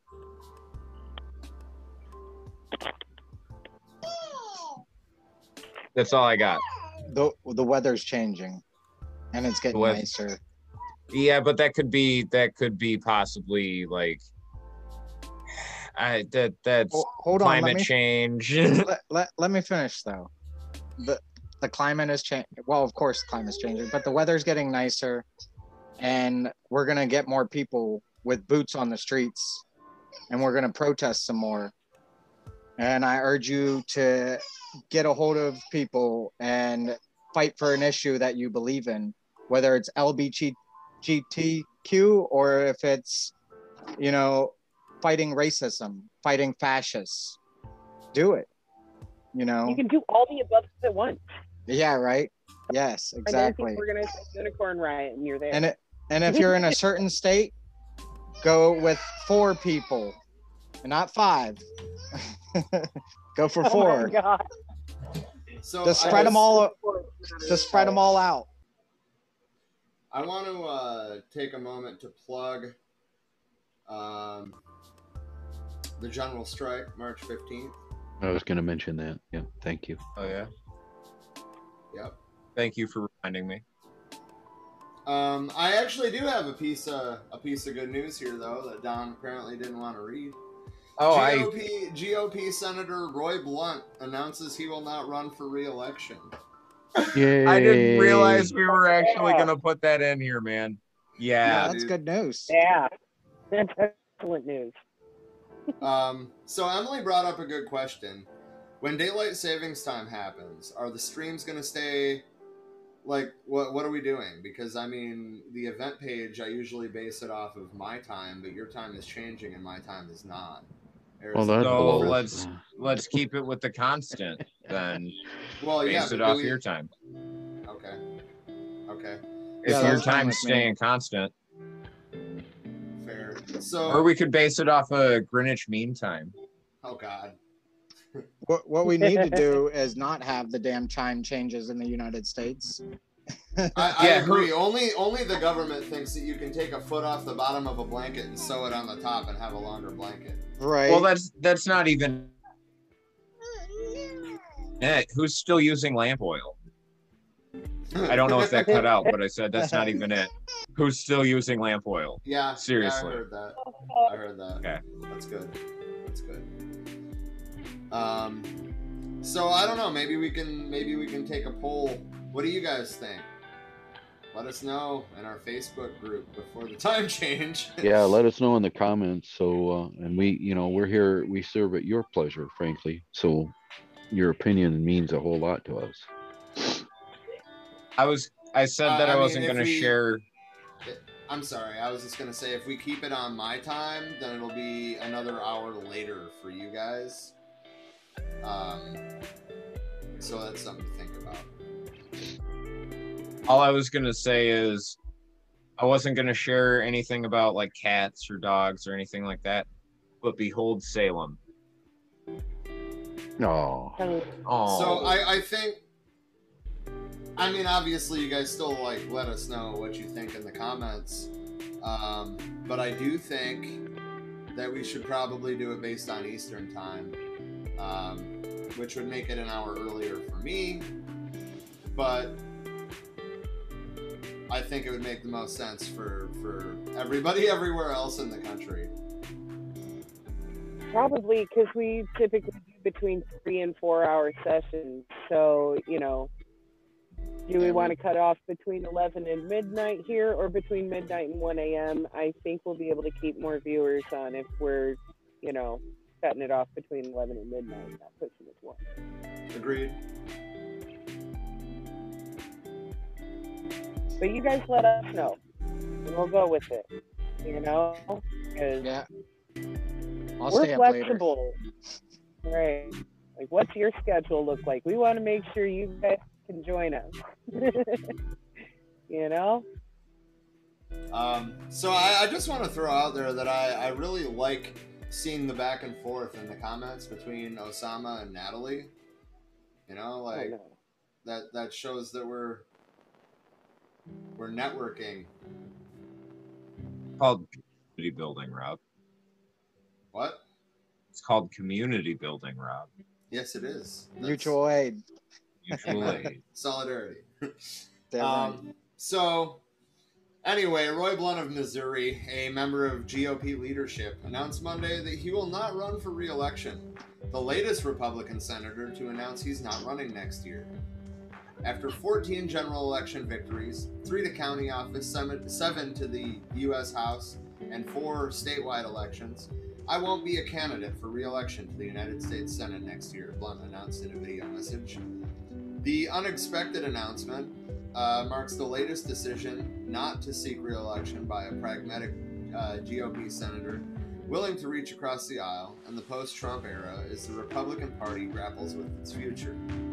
GOP Senators Rob Portman of Ohio, Pat Toomey of Pennsylvania, Richard Shelby of Alabama, and Richard Burr of North Carolina have all indicated that they do not intend to run for re election. So far, no Senate Democrats up for re election in 2022 have announced plans to retire. Well, there's there's probably quite a few that should, but that's another story Yeah, altogether. right. It's good to hear about Pat, though. I'm glad Pennsylvania. So Uh, Natalie said I'm central sti- or I'm central time and Eastern Standard is okay so far. Whatever is good for most. And yeah, that's what I'm saying too. Uh, ultimately, I, but the only thing I worry about with these uh, Republican senators not going up for reelection is that, uh, you know, people that are diehard Trump fans are, might run and might get elected. Well, I mean, that's that's gonna be the major concern for a few years, yeah, maybe Yeah. longer. and that's why on the left we need to build an independent party. We need to step out of the duopoly. We need to quit trying to work with fascists. Yeah. It now, I mean, they use Trump as an excuse, and yeah, you know, whatever. But they cannot use that any longer. So we need to break away. No, no more Democrats. Uh, you, we already know that thousands of Republicans have left the that party. So, uh, you know, we need to make it. You know, tens of thousands, if not more, uh, Democrats need to leave that party. So. Yeah. I mean, they're talking about the fate of the GOP, but like the DNC is not exactly in great shape right now either. Not with Biden in there Hell no. and his uh you know I thought did he give us fifteen dollars an hour like you said he would? Biden? No. Well, I mean, the Senate, the Senate parliamentarian didn't allow it. Oh, uh, are there The elected the- officials? The, the, damn Democrats did everything that they could. No. yeah, right. Exactly. No, they didn't. They served capitalist interests like they You're typically damn right do. they did. Because that's who they work for, right? Exactly. Um, so yeah, I guess we've about come to the end. Does, And the uh, beats were fire tonight. Yeah, dude, I figured out how to share sound, and I'm super stoked about it. That sounds Awesome. good. Um, but yeah, so we've gotten pretty close to the end here. Um, basically, we're coming into closing statements. Does anybody have any like recommended reading or um, anything? Common like that? Sense by Thomas Paine. Man, I can't remember specific names of the works, but read his later stuff too. Yeah. Um, yeah, he, he was he was pretty much an anarchist without the title, like in, in the reality of it. But let's also remember that he was not involved with the Constitution. He was involved with the Declaration of Independence, which was a much more revolutionary document than the Constitution was. Well, how how can a bunch of old, rich white people back in the day really know how we should run our government today? Isn't that interesting? Uh, today, well, because clearly they were somehow God. Lord, I don't have a whole lot of patience for constitutional fetishism, but it's okay. It's your journey. So, um, obviously, coming into the closing statements, I'm going to point out again our Patreon is live. Uh, thank you to our one patron. Um, I don't know your name, but thank you, comrade. Thank you. Any uh, any size donation helps. Um, with your support, we can grow this into a way bigger thing than it is now. That is, uh, once again, www.patreon.com slash for we are many. And, uh, shit, that's not right. Let me, let me stop the screen share real quick. that wasn't the slide as I was expecting. You're Colin, you're doing so good, man. so, uh, there we go. Found it.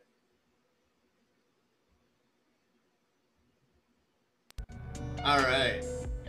As you can see by this list, we are all over social media.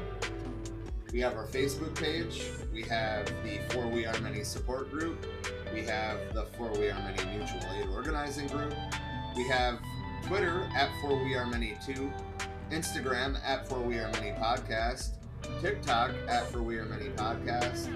We're also on YouTube. Uh, we're For We Are Many on there. And uh, www.forwearemany.org. You can create an account. You can comment on the stories directly on the site.